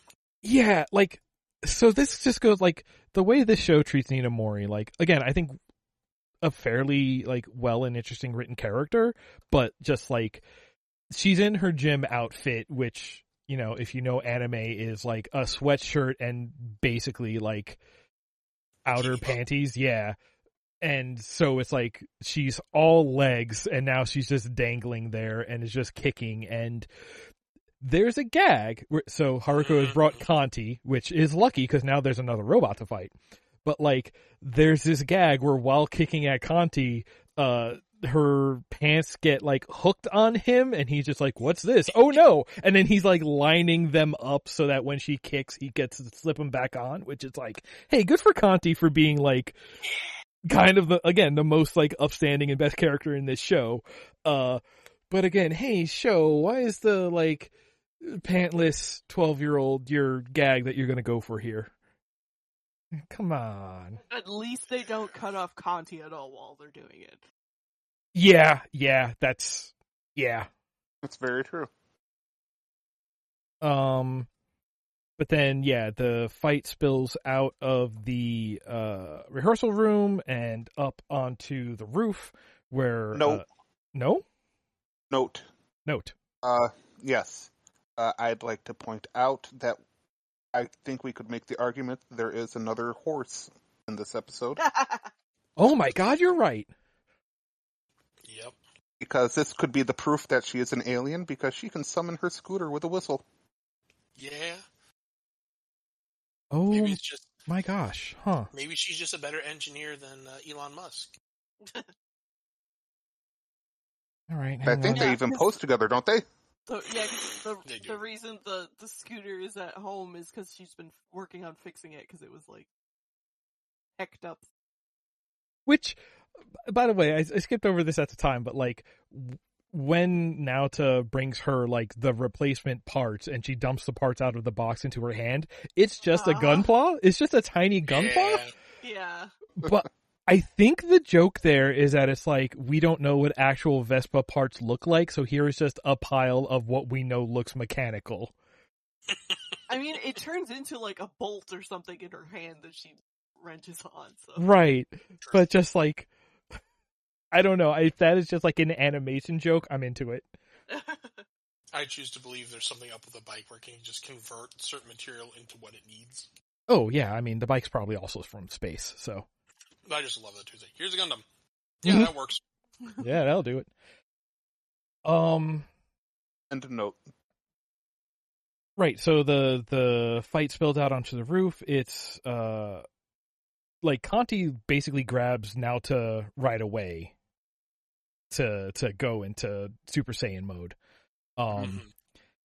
but they're struggling when all of a sudden the spicy curry lunch that uh Haruko brought to Needle Naota uh gets torn out of the bag and flies through the air and right into the waiting maw of this big robot. That's hmm. Sure. Um, at which point it's too spicy for the robot, and it immediately gets robot diarrhea and lets Ninamori go, and then starts puking off the roof. Um, and then it's uh big shot for the robot hunter, and uh, gun time again transforms, blows away the robot. Fight's over. And Oh. they all live happily ever after. Well, Well, at the end, the episode ends, Well- and Nina Uh, Mori gets to be in the play. Yeah, Ni- Ninamori is also shown wearing glasses at the end, but they're fake glasses, Yes. which really irritates me. It's like, just take off the goddamn contacts and put on your glasses, kid. oh my know, right? God, I never even thought of that. Oh my god. Because there's no lenses in them. She puts her Yeah. finger right through where the, le- where the lens would be. I'm like, I hate you. I'm so mad at you for this. You were fine. Uh, you were understandable, and then you did this. So, I, for the last like two decades or whatever, I took it that that is her revealing that even when she was talking to Naota, the glasses were fake. It could have been that, but then why mention she wears contacts? to fuck with Naota and like she But she she is has- like creating realities that she can have control over. Like as part of that, it is forcing a intimacy in order to get control over him. Perhaps I looked at I looked at this and I read this as she's still wearing the contacts because, like a politician, a politician's daughter in this case, wants to maintain her image. So this is for style. I don't really need them. Yeah, or for, or for the like character in the like as part of the costume for the characters. Right. Maybe Yeah. even that. Like like that's the thing. Unless it is for some reason specifically part of the character's costume, why are you wearing the glasses at all then? Yeah, it shouldn't have been. So, because the way they depicted it, or the way it was, I feel as we, the audience, were led to believe there was no reason for her to be wearing glasses at all, because the very fact she was wearing glasses when Naota saw her in his room caught him off guard. It, it's very So, it is very set up to be this moment of like, okay, the fight has ended, everybody has grown a little. Cause like we see it with Naota. He is A, there at the play and he is in the costume of the sidekick cat, meaning that he is clearly, you know, done this same thing and has been like, well, you know what? This person is clearly this is clearly a toxic relationship but I, that I'm in, but I'll be the bigger man and support them and give in to whatever they want. Mm, show morals. Let's, we'll come back to that. Yeah. But like, so you think, okay, maybe she is also, this is just her also having this, you know, um, moment of personal growth. And what she's doing is she's coming clean about this. Like, okay, you know what? I need to stop putting up in a front. I need to start being more honest and, and that'll be her growth. But then it's just not. It is just her. She is fucking with someone, but I don't know if it's Naota. I don't know if it's the Oh, it's- audience at the play. I don't know if it's us, the audience watching at home. Though that yes. those two words, they're fake, and that shot has haunted me for the last 20 years because I still don't understand what is going on right there. So here, here was the fullness of my read on that. In addition to like, oh, she's still wearing the contacts. She's trying to, you know, maintain her image or provide some kind of like defense of people realizing, ah, weakness, regardless of how it actually is. Um, regarding the glasses, it's also showing that she's kind of a real human being because people do not change the next day with huge moral shifts in their personality or huge dynamic shifts in their personality, at least not without some incredible impetus. Yeah. And in the way this show is, I don't think the, the robot experience was enough to call it a severe impetus. She is still at heart the daughter of a politician and has subconsciously, maybe even consciously learned the behaviors of being a politician. And so she, rather than being real, she will continue to be fake, like a politician. Hmm. So that's why I say I, I this is my read on her. Is she will absolutely become the next mayor at some point in her life. Yeah. I, yeah. I, it's, mm, yeah. I, I, th- I think it's one of those, like, I don't know, maybe if I watch the show for one more time, something will become clear to me, but just not yet. Not with that one. Um, Again, where I won't give anything away, but where she, where we see her later at the end of the six part OVA, and I think it's interesting, and I really think this is just part of uh, like everyone else in this part of them growing up. Again, part of the coming of age story factor. Yeah, I, I, I absolutely.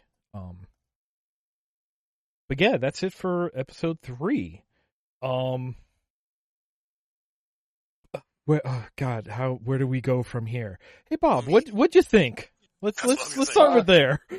Bob, what were your thoughts and feelings? So I, because I only know these three episodes, I really do feel it's very coming of age that also happens to have robots and aliens hmm As you and a weird, ugly factory. as you do. Uh, I think looking at it from the point of this kid growing up and all the different relationships he has that way, as well as his fellow classmates, it's not bad. As far as the robot fighting uh, episodes, it's not bad.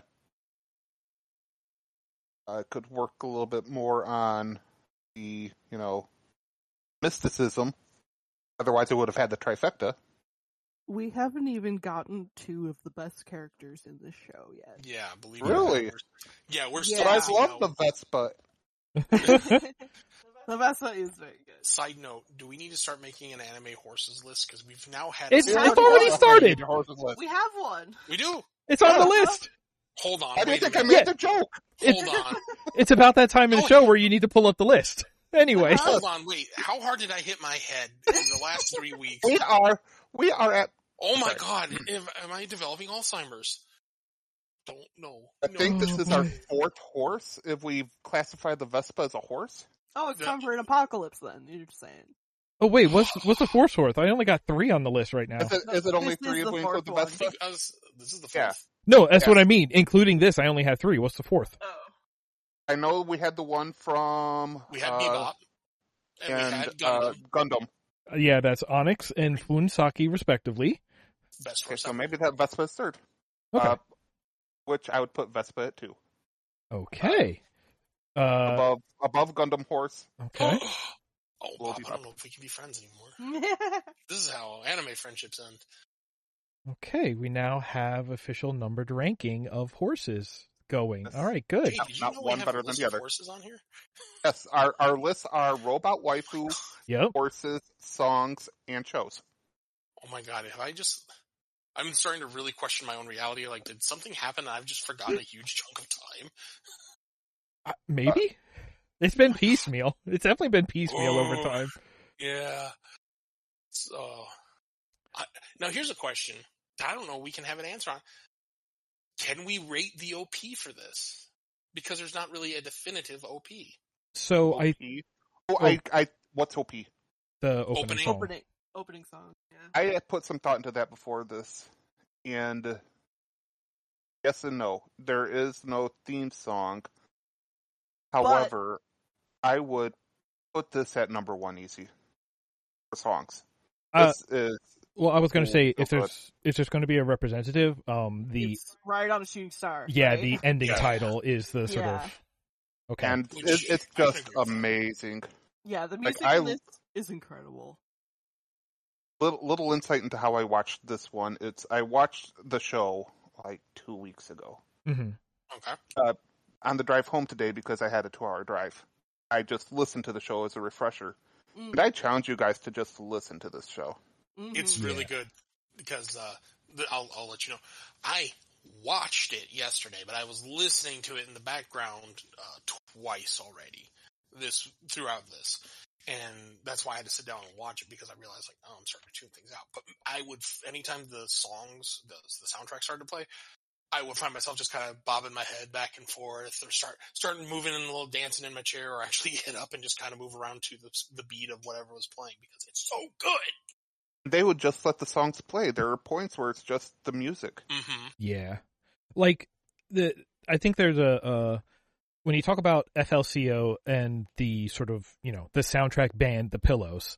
Um, I think there's a direct comparison to be made with Cowboy Bebop and the Seatbelts, who did all the iconic songs for for that show. Like the the the band who is on the soundtrack is like as iconic, is as much a part of the characters of the show as anything else about it. The visual, the characters, it is like part of its identity. Um, and also like like we've been saying all along, like the kind of music that they do, very Scott Pilgrim, very you want to again manic pixie dream girls. Like it is very of an era of a of a vibe of a scene. Um, Uh-huh. So it is it is kind of perfect. It is like the pieces all fit together perfectly. It is it, this is like basically a period piece, but not like a period of time, but a period of people's lives. You know.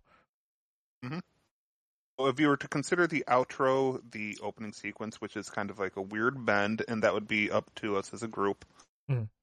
I would Uh, put it number one, I've already put it on there. It is above Outlaw Which- Star Through the Night. which knocks out our first goodbye. That's Scott right. That's true. Now, uh, Arcane. Now we have a top ten that does not include some Imagine Dragons bullshit. So okay, this I will out myself on the podcast here now. I don't really care one way or the other. Why does everyone hate uh, Imagine Dragons so much? um, Hey, This is one thing I, I know. Just one day it seemed to start happening, and I knew nothing about it, and I just chose. I mean, I think into it's like a Nickelback thing where like most of their songs all Ah. kind I of was exactly going to reference Nickelback. It's. Okay, Yeah, but, like, no, that's enough for me. Thank you. everything kind of, everything kind of sounds the same to most people, and it's just like Because I'll be honest, I haven't really looked into a lot of the things. I just heard this one, like, oh, this seems fine. Nothing special, but fine. I, I think it's one of those things where it's like it got overplayed. Like when, like when Sure. oh, definitely.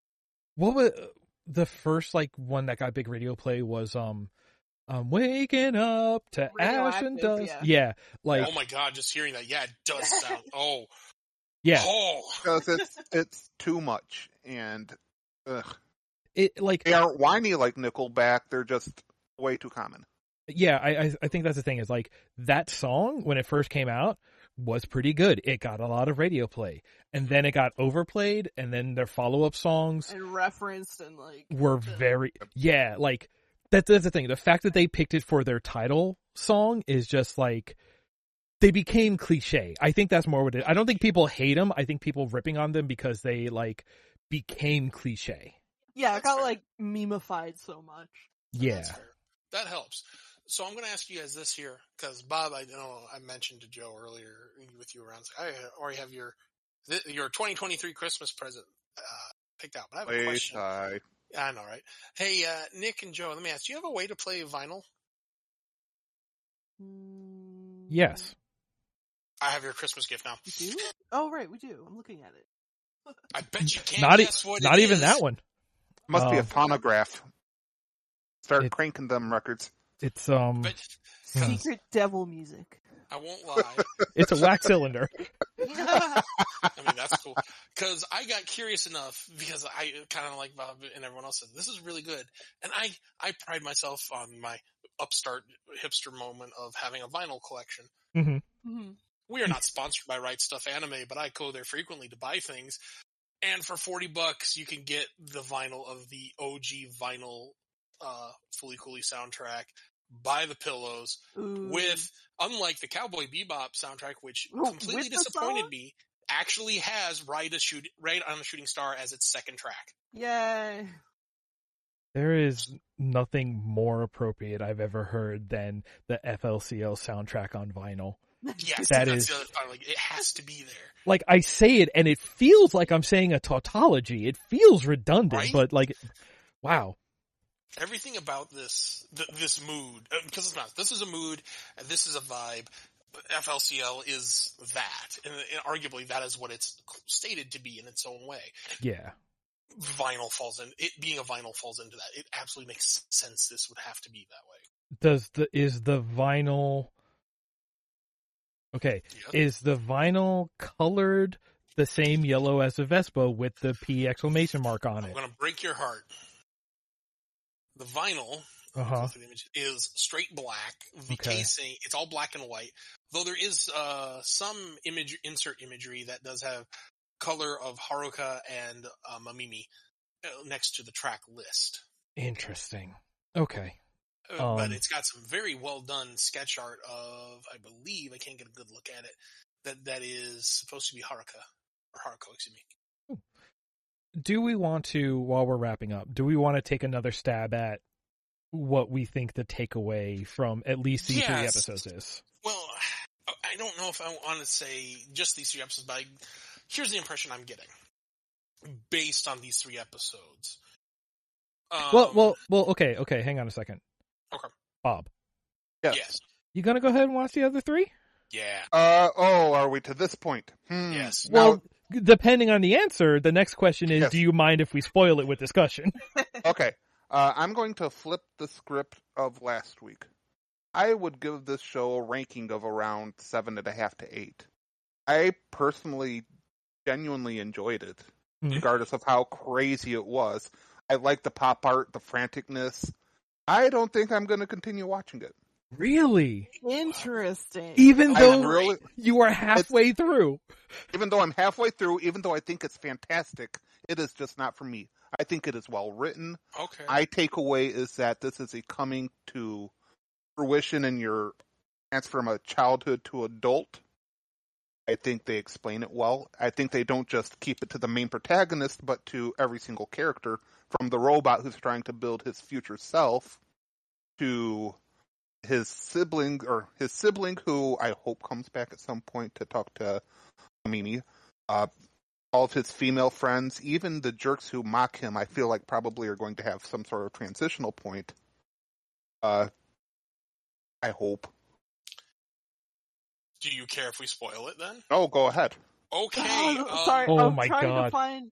I cannot find a good shot. I was gonna say even if I show you this, but I can't find a good shot of uh Haruko in the bunny suit with the guitar running up the arm of the gigantic robot.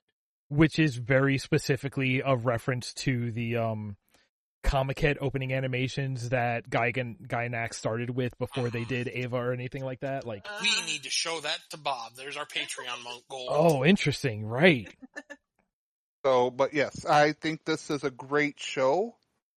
I just, I don't know. It I have no drive to see more of it, and it's hard to explain why. No, you you know what? I think that makes perfect sense because Yeah. like when this show hit TV, like for our generation, it, we were this age. We were Yeah. somewhere between 12 and 17 basically. And so I think like for people who saw this show at that time, it nothing resonated harder, but to look at it and go back now like like I'm I'm really interested to to like I am I am happy to hear such an interesting take from you because like Yeah.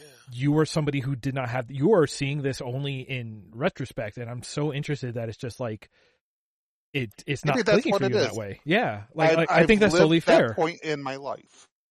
Oh So to see it again, it's us? like I can I can see I can see what's happening. Oh, uh, you got a feeling of been there, so you know how the future is going to be. Mm. Kind of, not really, not in this show. You can't state that definitively, but oh wow. Uh, hey, uh, There's sorry, just looking a at lot the going on there, isn't there? Yeah. that, that being that being said, uh, oh oh god i forgot about the big boy Yeah. oh my god The big I man. find looking at this, you can tell you start off just thinking this is going to be a show about Haruka or Haruko. Haruko it And doesn't his- matter I know. And kidding. him growing up, but this is truly an ensemble show.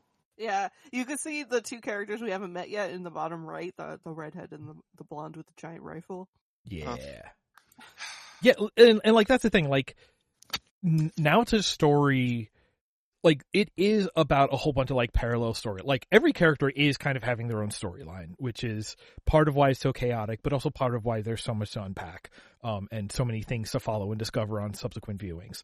But like what the show does is in episode 6 the like conclusion of Haruko's spacefaring storyline does intertwine with Naota's coming of age storyline in what I think is a real cop out way, but at least they are Yeah. tied together.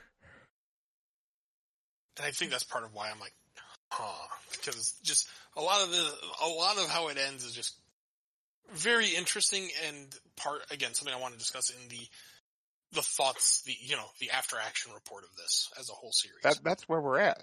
So, okay, uh, spoiler warning for anyone listening that hasn't actually seen the whole series uh, of Fooly Cooly, FLCL.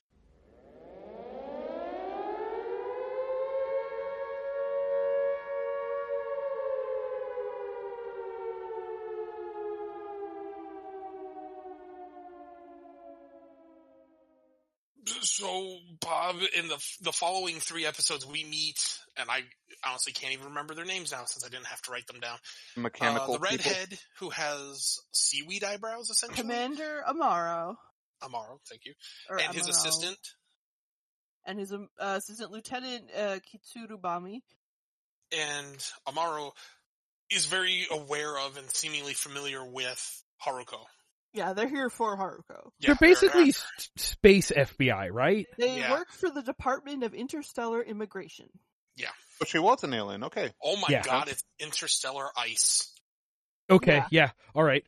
Woof. Um, But so they're, they're here after her. to stop Haruko from doing what she's trying to do. Yeah, and you learn there's a space pirate lord out there named oh god Atomsk. Atomsk. Thank you. I almost had it. Uh, Atomsk is out there. Gee, I wonder who Atomsk is. Um, Okay, so the reason that Naota's brain is not there uh-huh. is because and so the the reason that Haruko was like searching all these different people and then finally lucked out and finding Naota is because there is a I'm going to say quote unquote technology where basically like if both hemispheres of a person's brain work together in just the right way, they can basically open up a wormhole and tr- things can pass through. So all of these robots are coming from far out in space and they are traveling through this wormhole in Naota's brain, which is why his brain's not there because it's just the portal and why they all come out of his head. Oh. and she thinks either he is Atomsk, has already brought Atomsk through, or has yet to bring Atomsk through. Yeah, she she was looking for somebody who can do this brain portal to get her hands on Atomsk, the uh pirate king. Ah, Of He- space. He is a big bird space pirate king. He looks like Samus Aran's dad. Yeah, well, if I should be Aran's grateful dad I had, watched these. if Samus Aran's dad had a TV face. No, no, no. That that's Oh. that's Canti. That's different. That's Canti, I, yeah. I thought she called him Atomsk in the Because fifth. Ad- Atomsk might be a being of pure energy. So like so Ah, every every time Canti goes red after he eats Naota is because he is basically using he eats Naota in order to use the portal in his brain so Atomsk can channel through and take over uh, Canti. So whenever Okay. Canti is red, it's not the robot uh, or it is not the robot or Naota controlling it and doing these heroic things. It is Space Pirate King Atomsk controlling Okay. Canti in those moments. I missed that fault line on the follow through. So okay, that helps Uh-huh. Because Atomsk's weapon is a even better guitar. Is another extremely specific model of guitar. Yeah, the weapon of the of the space pirate king, Atomsk, and also Haruko is very much enamored with Atomsk. Yeah, there's a thing where like she either wants to steal his power for her own and she wants to be the pirate king or she just has the hugest crush on him. Either way, her thing is to like get to Atomsk. Have you ever loved someone so much you wanted to be them? Mm, Like merge with them? Um, A la John Carpenter's The Thing. I can't say that that particular emotion has come through me. I feel Not like that I'm trying to got. keep shame saying anyone, but yeah, not for me. I thought she was just trying to manifest him. I like, think she's really trying to manifest him. Because, like, Medical Mechanica has him, is using him for something. I think so. Yeah. Apparently, the robot Canti was built in order to like go track him. Or I, Yeah. listen, there's a lot of stuff that is only so okay. They The just weird. recently, like within the last couple of years, they released seasons plural. three. I was gonna say plural seasons two of uh Yeah. FLCL because they are progressive and alternative, and there's and also two more are coming. two more yeah. are coming, and they are going to continue that Haruko Atomsk line in some way, while also still being like Bildungsroman of some random kids. There's this, which, and so okay, so what's that time gap? We want to talk about shows where a season two didn't have to be made. What are we looking at with the time gap between Uh, I believe it was 2018. that- Uh, 2018. Cool. and the next two are coming this year. Oh boy, but yeah, so like Yeah.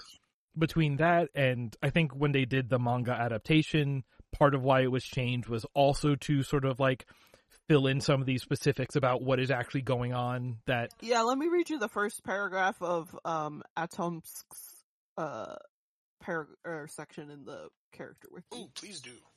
Uh, I he's saying his name is so hard. It's hard to get the msk.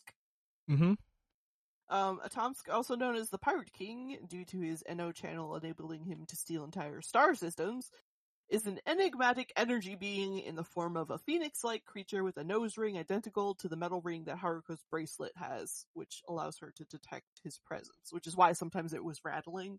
whenever show, like when That yeah. makes sense. yeah Um, uh, his power to manipulate space made him sought by both Haruko and Medical Mechanica, the latter having successfully captured him before the events of the first season. His bass guitar is a Gibson. Um, Amarao assumed that Atomsk was a human. Uh, Haruko's goal was to devour him and take his power for herself. Okay. sure It's it just yeah, the way they play it in like episode five is that like when it ends with her holding Canti Atomsk close to her was very in left you the viewer with a very arguably undeniable I mean, impression that she she loved him. Yeah. obsession goes a lot of ways. To be fair, She maybe her Harley Quinn moment of "I love you, give me your power." Oh boy. Oh oh, hang on. So she got Joker. She's a Joker. Oh, Oh my God, she is. She, she's like a dog chasing a car. She wouldn't even know what to do if she caught it. I don't know. She seems like she has a good idea. Mm, I don't know. She's either gonna eat Atomsk or make love to him. Porque no los both. You know? It's the order of which happens that really should concern you. Okay, so we have rated this. uh, oh, uh, the okay, so the right, the takeaway of this show, either I just for the first, Coming age. but but it's a coming of age, but like what it. So the last three episodes we keep talking about Naota has to swing the bat, which is mm-hmm. basically like the catchphrase to mean like you have to gotta step up to the plate. you have to make a decision. I guess it's like what Yep. you have to pick something that you want to pursue, right? True maturity means following through, whether it's right, wrong, or indifferent. Making a decision and seeing it through I mean, again, for the way of positioning it. for Yeah. for something from Studio Gainax, it makes sense that this is sort of like a. It would later be translated as "he mustn't run away." Um, but yeah, that was a good joke. That was a joke. Uh, that was a laugh of recognition. All right. Um, but like, a- a- again, I, I think so much of this show. I think that doesn't make sense. To look at that as like to take away from the show, because if we look at the show, he knows what he wants throughout most of the show, which is just to not be the whipping boy of everybody else working through their own problems. Like the like like even in these first three episodes when he's like ditching the school play or you know like he's doing it through a lot of ditching and you can be like oh that's running away. But like so much of that is like no he knows what he wants is he wants to have like agency over himself. That is a very mature thing to want. Um and the idea of like no you gotta you gotta pick one of these girls to say you love. It's like that's what you're gonna think like maturity is like and that's why i think it is this weird thing of like it's actually a story about it's actually a story about consent because it's just like it would be kind of a harem show because so many girls want him for one toxic reason or another but like uh-huh. he does kind of have his choice of girls. And but the thing is like he doesn't want to pick any of them but then when you get to the end if swing the bat is the like make your choice it's like no his choice was he doesn't want any of them. So Right. i i get this weird read from the end of the show that it's like the moral of the show is like it doesn't matter if you want any of them. It matters that you pick one and follow through. And i'm like no he at the start of this show i feel like he had like a a healthier sort of motivational standpoint than at the end. So hear me out. okay i, I would i would love to hear anything Sure. So, so when I say from my perspective, yes, it's about maturity. Swing the bat means take, you know, take some action. Take, Mhm. take in a sense, control direction of your life. Don't just complain. Don't, don't just know what you want. Do something. Doesn't matter what, anything. Just do something. Consequences in this case be damned because we're going with generality here. But to be specific, he makes a decision. Arguably, is when we see the end of the series, he's not real. Yes, uh, oh my god, her name just escaped my head. I know that Ari, uh, the politician. Ninamori Nina Mori, thank you. Um, she's hanging out with him and his friends, and they share a drink at one point, but he doesn't give it really any thought other than I am sharing a drink with a person in his behavior. Um, I believe the decision he'd make was more to act, to be who he wants to be, not just say, I know who I want to be, but to actually commit to the bit. So he's not choosing a role. He's choosing, and this is where I think part of the coming of age also, especially as we discussed it, I started to think, it's avoiding repeating cycles. Because we see a lot of cycles kind of Hmm. getting, people getting stuck in them. Um, Mamimi getting stuck in the cycle of I have this affection for this one person. Well, they're gone. Well, I have to keep showing affection to someone. She's addicted to a feeling and she keeps repeating it to keep having it because it's how she copes. uh, Ninamori, she is repeating the cycle of her father's behavior to a degree. Uh, so there's that. We have Haruko in her own way, repeating the cycle of searching Mhm. for the Pirate King until she gets the result she wants. If we look at um, Naota, we see him and we see his father and arguably his grandfather before him. Both seem kind of relatively less desirable ends of a journey. Sure. His uh, his father living he is the otaku who grew older but not wiser necessarily. And his grandfather is the old man who reads Hustler all day. Yeah, he is the sex pest in his own way. He he is a product of his era, and boy, is he a product of it. Sure. Um, and Gainax, much like another sh- a studio, much like a show later we'll talk about, Mhm. really likes to take shots at otaku and the otaku lifestyle. And I think what we're seeing here is the choice, the swinging the bat of, are you gonna be like your father and your grandfather and just not really grow out of who you are? Or are you going to take some agents, actually act on the agency you say you want and be different, grow up, be, grow up in its definition of growing mature as opposed to, ha, I really, I'm gonna write my thesis on Eva, uh, part two, on the rebuild movies now, like my father before me. that makes a lot of sense. Uh, The idea of like looking at it as like breaking cycles, I think that makes a lot of sense because like while he and the idea of like like I I do feel like that's um all right looking at it one way like Mhm. That is it's weird because that's what he kind of wants to do but you Yeah. can look at it as like yes all he has at the beginning is like he can complain about it he can try to you know run away from conversations or whatever like he doesn't have very effective tools for you know following through on his actions but like part of that is because he's a 12 year old with all of these non-mature adults in his life um Mhm. or just you know the idea of like running away is different from running towards your own goal Right. um but like even even at the end of episode 1 like cuz we have the bookend of the uh sour drink um uh what do you call it soda or whatever. yeah the the indirect kiss thing because Yeah. like at fir- like the first time he's just like staring at it and i don't think he ever drinks it but then the episode ends with him like staring at it and then just like you know space marine chin and just says all right i'm doing this. Followed by episode two where he's like i've decided to say what like he is making decisions and trying to act on his own decisions the entire show. So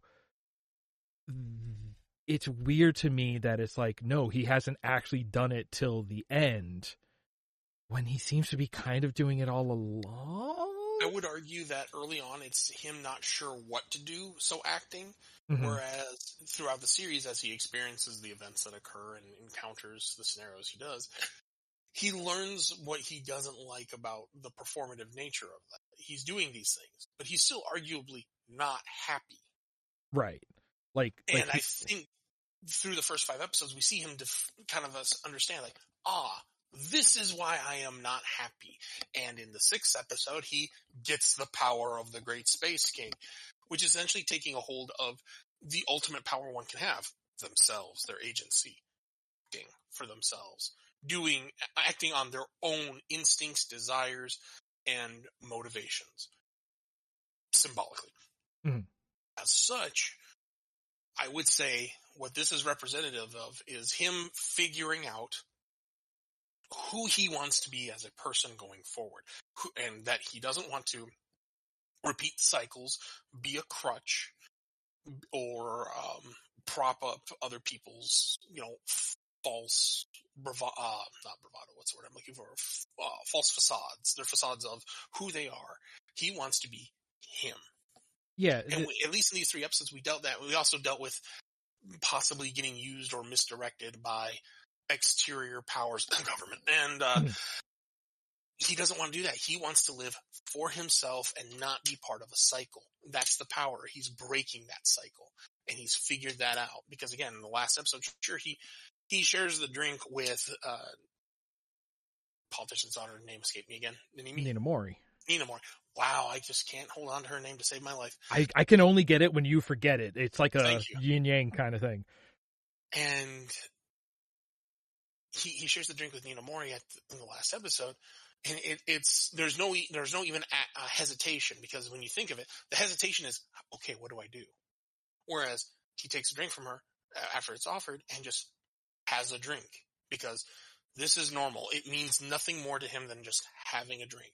He's not letting other people's interpretations or expectations decide I- what this action means for him. I think that may be what it is, because because like now as you're explaining it, I'm thinking like the things that he quote unquote decides on in most of these episodes are to fit into whatever role the people were asking of him of. Like that's the whole thing with he's in the shadow of his brother. He is uh Ninamori's cat. He is uh you know the replacement for his older brother for Mamimi. He is uh the link to Atomsk for Haruko.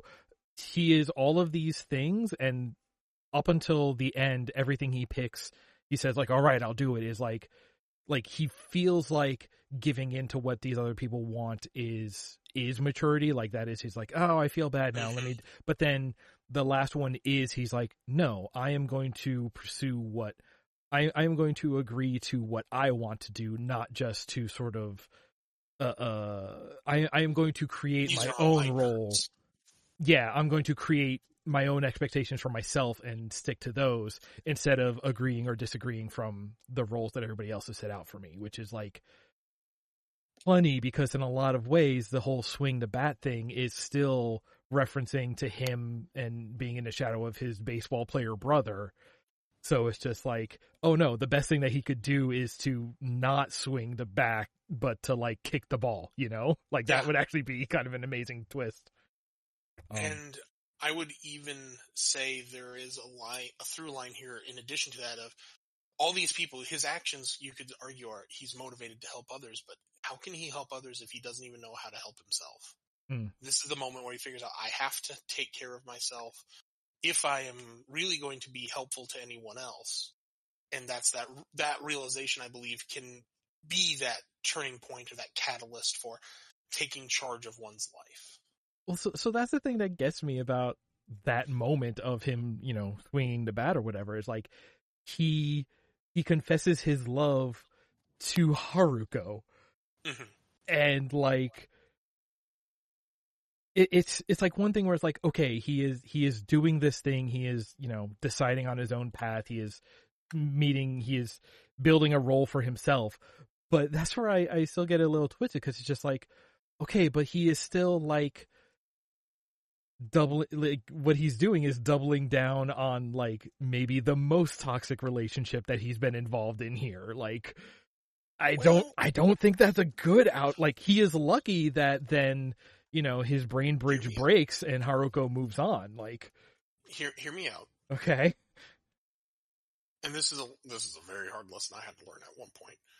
Just because you love someone or have feelings for them doesn't mean you keep them in your life because they can be incredibly toxic people. They can be Mm. incredibly damaging to your life. But, you know, maybe getting that out, saying the thing, like, okay, I've said this. Now that it's out there, we move on because it doesn't have to be a romance mo- comedy moment or a- an absolute romance trope of I've said it and now I'm just in love with you. I have said the thing. Now I can move on because I have accomplished. Because for some people, that not even saying it is a regret. it can be a real thing people get hung up on. He said, "Okay, I've done it. I pulled the trigger. I swung the bat. I, I, you know, I swung for the fences, and I told her how I feel, and that didn't stop it. Fine. We're still going through with this, and I guess my feelings for her are just going to be uh, something that get lost as collateral going forward to save the day in this instance. in order for him to save himself, to become someone he wants to be and break the cycle. i like that a lot um because that absolutely is true and is a very healthy thing to learn Mhm. I re- I remember the read being that like he is still a 12 year old. Like if he is gaining the maturity to be able to just like admit to himself what his feelings are, I don't think he can do the full Rumpelstiltskin gambit of giving it a name gives me control over it, and that includes get, letting me able to let it go. Like, I That's think suspension of disbelief kicks in. I, I guess, but I, just still always read it like, no, he is thinking this is the path I want to go down because he is still like an immature, stupid boy. Uh, Mhm. as much as it is like, you know, I, I, I think the, the way that it shakes out is just like he admits it and then Haruko leaves and then it's just like, okay, but he did admit it, so he is better able to process the losing it then, so it is like still healthier, but like man, Right. if she didn't leave, like if if she still had a reason to hang around him, oh, that would have been the worst thing for him. That would have messed him up so much more than the way it actually shook out. And arguably, just because he's figured out what he, in a sense, needs to do, which is take it, take you know actual action in his life, doesn't mean he's figured out what that looks like or, Sure. or what the right direction is. He's just figured out, ah, if I am going to, and, and arguably talking about losing things, everyone else is processing a loss of some kind and not handling it well. Arguably, he has learned how to handle loss of something. In this case, loss of something you love. Uh, I mean, we, we don't need to keep kicking the dead horse that is Mamimi and what she lost. Sure. And Ninamori, hi, got it. Um, lost the family, the the dynamic that she grew up, the love of a stabi- stable home, and and the perfect dynamic, as it were, the picture perfect dynamic. Realizing it was all a facade. Again, my favorite word of the day. Mhm. Um, so he is, and arguably, I'm sure his uh, Naota's father and grandfather have lost something. I mean, his mom's not in the picture, nor is his grandmother for many Also, I different mean- possible reasons. They're all yeah, they're also missing uh his brother. And, and correct, yes, his, brother. Thank you, because I forgot that part too. And my point. and thank you for helping me I find mean it. like like uh specifically the grandfather um is the one who like really latched onto the to his older brother for his Mhm. uh baseball because he loves baseball. And he didn't um, like uh, Mamimi hanging around him. Right. And he can he's kind of like considers his his son and Naota to be Failures. yeah, little failures because they're not also into baseball and And arguably, even things. Naota losing his brother is loss he still had to also come to terms with because now he's front and center in the eye of his grandfather and father. Yeah. So everyone here has handled loss poorly. Haruko losing her ability to find what she wants out of the Space King and its eldritch nature. Um, so to, to this, to this point, he's, he's in a sense figured out, in a sense, rejection, loss. He's figured out how to process that. And that's one of the key pillars, especially when you look at how a lot of otaku are portrayed Mm. they don't really get, and arguably a lot of people really have struggle with, with rejection. I mean, think of how many times someone is depicted or even in your own personal lives, I'm not going to assume, so let's just say maybe you have, maybe you haven't, dealt with that feeling of, oh, what, what if so-and-so doesn't share this feeling or they're not like, they aren't, they aren't like how I expected them to be or won't react to whatever I have to say them, romantic or otherwise. Also, like even in just with otaku, even in the case of their relationship with the media they consume, like Mhm. they they are not good Yeah. with rejection Oh yeah, and they don't handle, they don't handle endings well. Um, which like I'm just like everything we're saying now, I'm just realizing realizing like these are kind of I think this is part of why like everything Studio Gainax ends up being like so strong and so like strongly received is just continuing ideas of just like oh they deal with these things that are like very resonant to like otaku and just like people who do have like mental and emotional struggles. Yeah, um which like and knowing what I've known about, you know, uh, Hideaki Anno and all of that, like, Mhm. okay, that's it's because it's cut like, the, it, it's it's been shown that like a lot of the shows that like he makes or works on are like also him working through his own personal troubles. It's like making Yeah. art as a form of therapy, and like, y- you know what, I I I'm now way higher on this show if, with the idea is just like, yeah, no, the big resolution at the end is actually just like first baby step. Are things actually better? Probably not. But does somebody have a taken a baby step? Yeah, Yeah, like- that's that's a, And the, the first a- step a is victory arguably to, the um, hardest. Yeah. yeah. So Celebrate that's- small victories. So I, I think arguably listening to us talk about it has helped me kind of figure it out because, like I said, there was something there and I couldn't grasp onto it. But I think as we discussed this, that kind of helped me figure out itself. Like, what is the message here? Oh my God, maybe I am as smart as I think I am. oh, there we go. Stroke the ego. Yes. Fantastic. But yeah, I, I think that's what we're dealing with. And again, like you said, Gainax absolutely loves to deal with this. Though I need to talk to you about Darling in the Franxx because I think we might have the one. Not everyone's a hit. That's that would be interesting. I haven't actually seen it. We'll talk about it later. Yeah, well, okay, we'll come around to that because, uh, yeah, what is it? There's there's two things left on our our list before we can officially draw this episode to a close. Yeah, one of them's my favorite. Uh, hey Bob, how is your uh? Okay. What are you currently watching? How's that going? You still on Yeah. uh, Outlaw Star? I am so far not caught up on anything. All right, fair enough. I Not think gonna lie. season two, the season we make Bob commit. Yeah, Oh boy. That would be like me opening up and you know uh, almost three science theatering, watching episodes or something. Yeah, I was gonna That'd be say, pretty what if we just watch things together? I I believe we were going to end up doing that before this show is over. Um, I, I concur. have a thought on that. We'll, we'll, we'll talk, we'll talk about it later. Yeah. Um, okay. Uh, and then last thing is, before we call the show done, uh, we have to pick the show we're going to talk about next time. well, Choose good your fate. news. There's only one left in this category. Oh God, that's Down right. to one. I thought we were down to two. We were, and then you picked Fooly Cooly. Okay. Oh yeah, we really are down to one. Uh, so the last show in our late night Toonami tier will be Ghost in the Shell standalone complex. You didn't read the thing. the funny title. This The is cyborg stream of existential philosophical conundrums, also known as the Major has existential dread and a big old booty. You got a big old booty. Oh, oh my. Oh God. So this isn't Ghost in the Shell. It's uh, No, this is Ghost in the This is Shell. the show. yeah, okay, it's not your uh, OVA. it's not the movie. It's not the bastardization starring Scarlett Johansson. Oh, I forgot about that one. And it's not the thing that's on Netflix. Do not watch that. Gotcha. I have a question. Yeah. I have an answer. Cause we have a list of, uh, android waifus.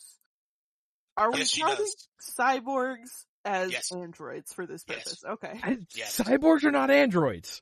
I, that's why I'm asking. Are we making Yes. it robot waifus? Yes. Or are we making it? Why? Yes. Well, you are Whatever way too have to excited to for this. this. Yes, yes, Why? yes. Listen, I think I I have a know. type. Isn't this a robot lady? Oh, I mean, Well, I mean, a big listen. I've seen the, the commercials for the movie when it came out, and people apparently did not like the movie. Well, for one thing, they cast Scarlett Johansson as a Japanese woman, so. Oh. you know. So, okay, I'm not that guy to defend their decision, but at least there is a line of logic that can arguably made, be made for it. I'm not saying I support it. I'm just saying Oh boy. because it's the brain and arguably with the plot they present, it kinda can work. sure. Again, I'm not saying it's great. I'm just saying They shouldn't have. They sh- I agree. I agree.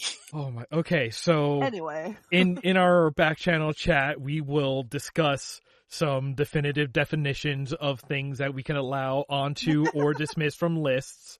Uh-huh. Uh, but we will do that in the meantime. Uh, so uh, until the next time you hear from us, uh, thank you everybody for hanging out and listening, and uh, hope to see you next time. Go listen to Pillows.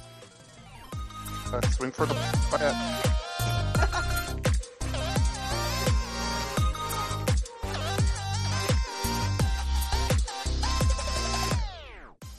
Deep in the Weebs is a show by Chuck, Nick, Joe, and Bob.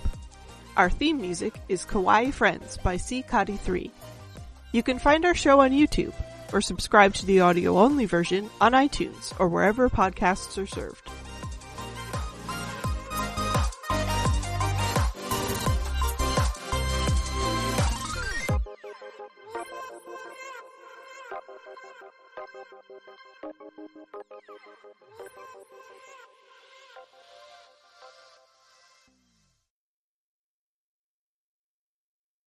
Does this show have uh anything we can say in unison for the outro and then realize that we didn't watch an episode where they said it? I don't know. I mean, swing the back kind of house, but I think they did say it in one of at one point in these episodes. This show is so dense. This show is unfairly dense.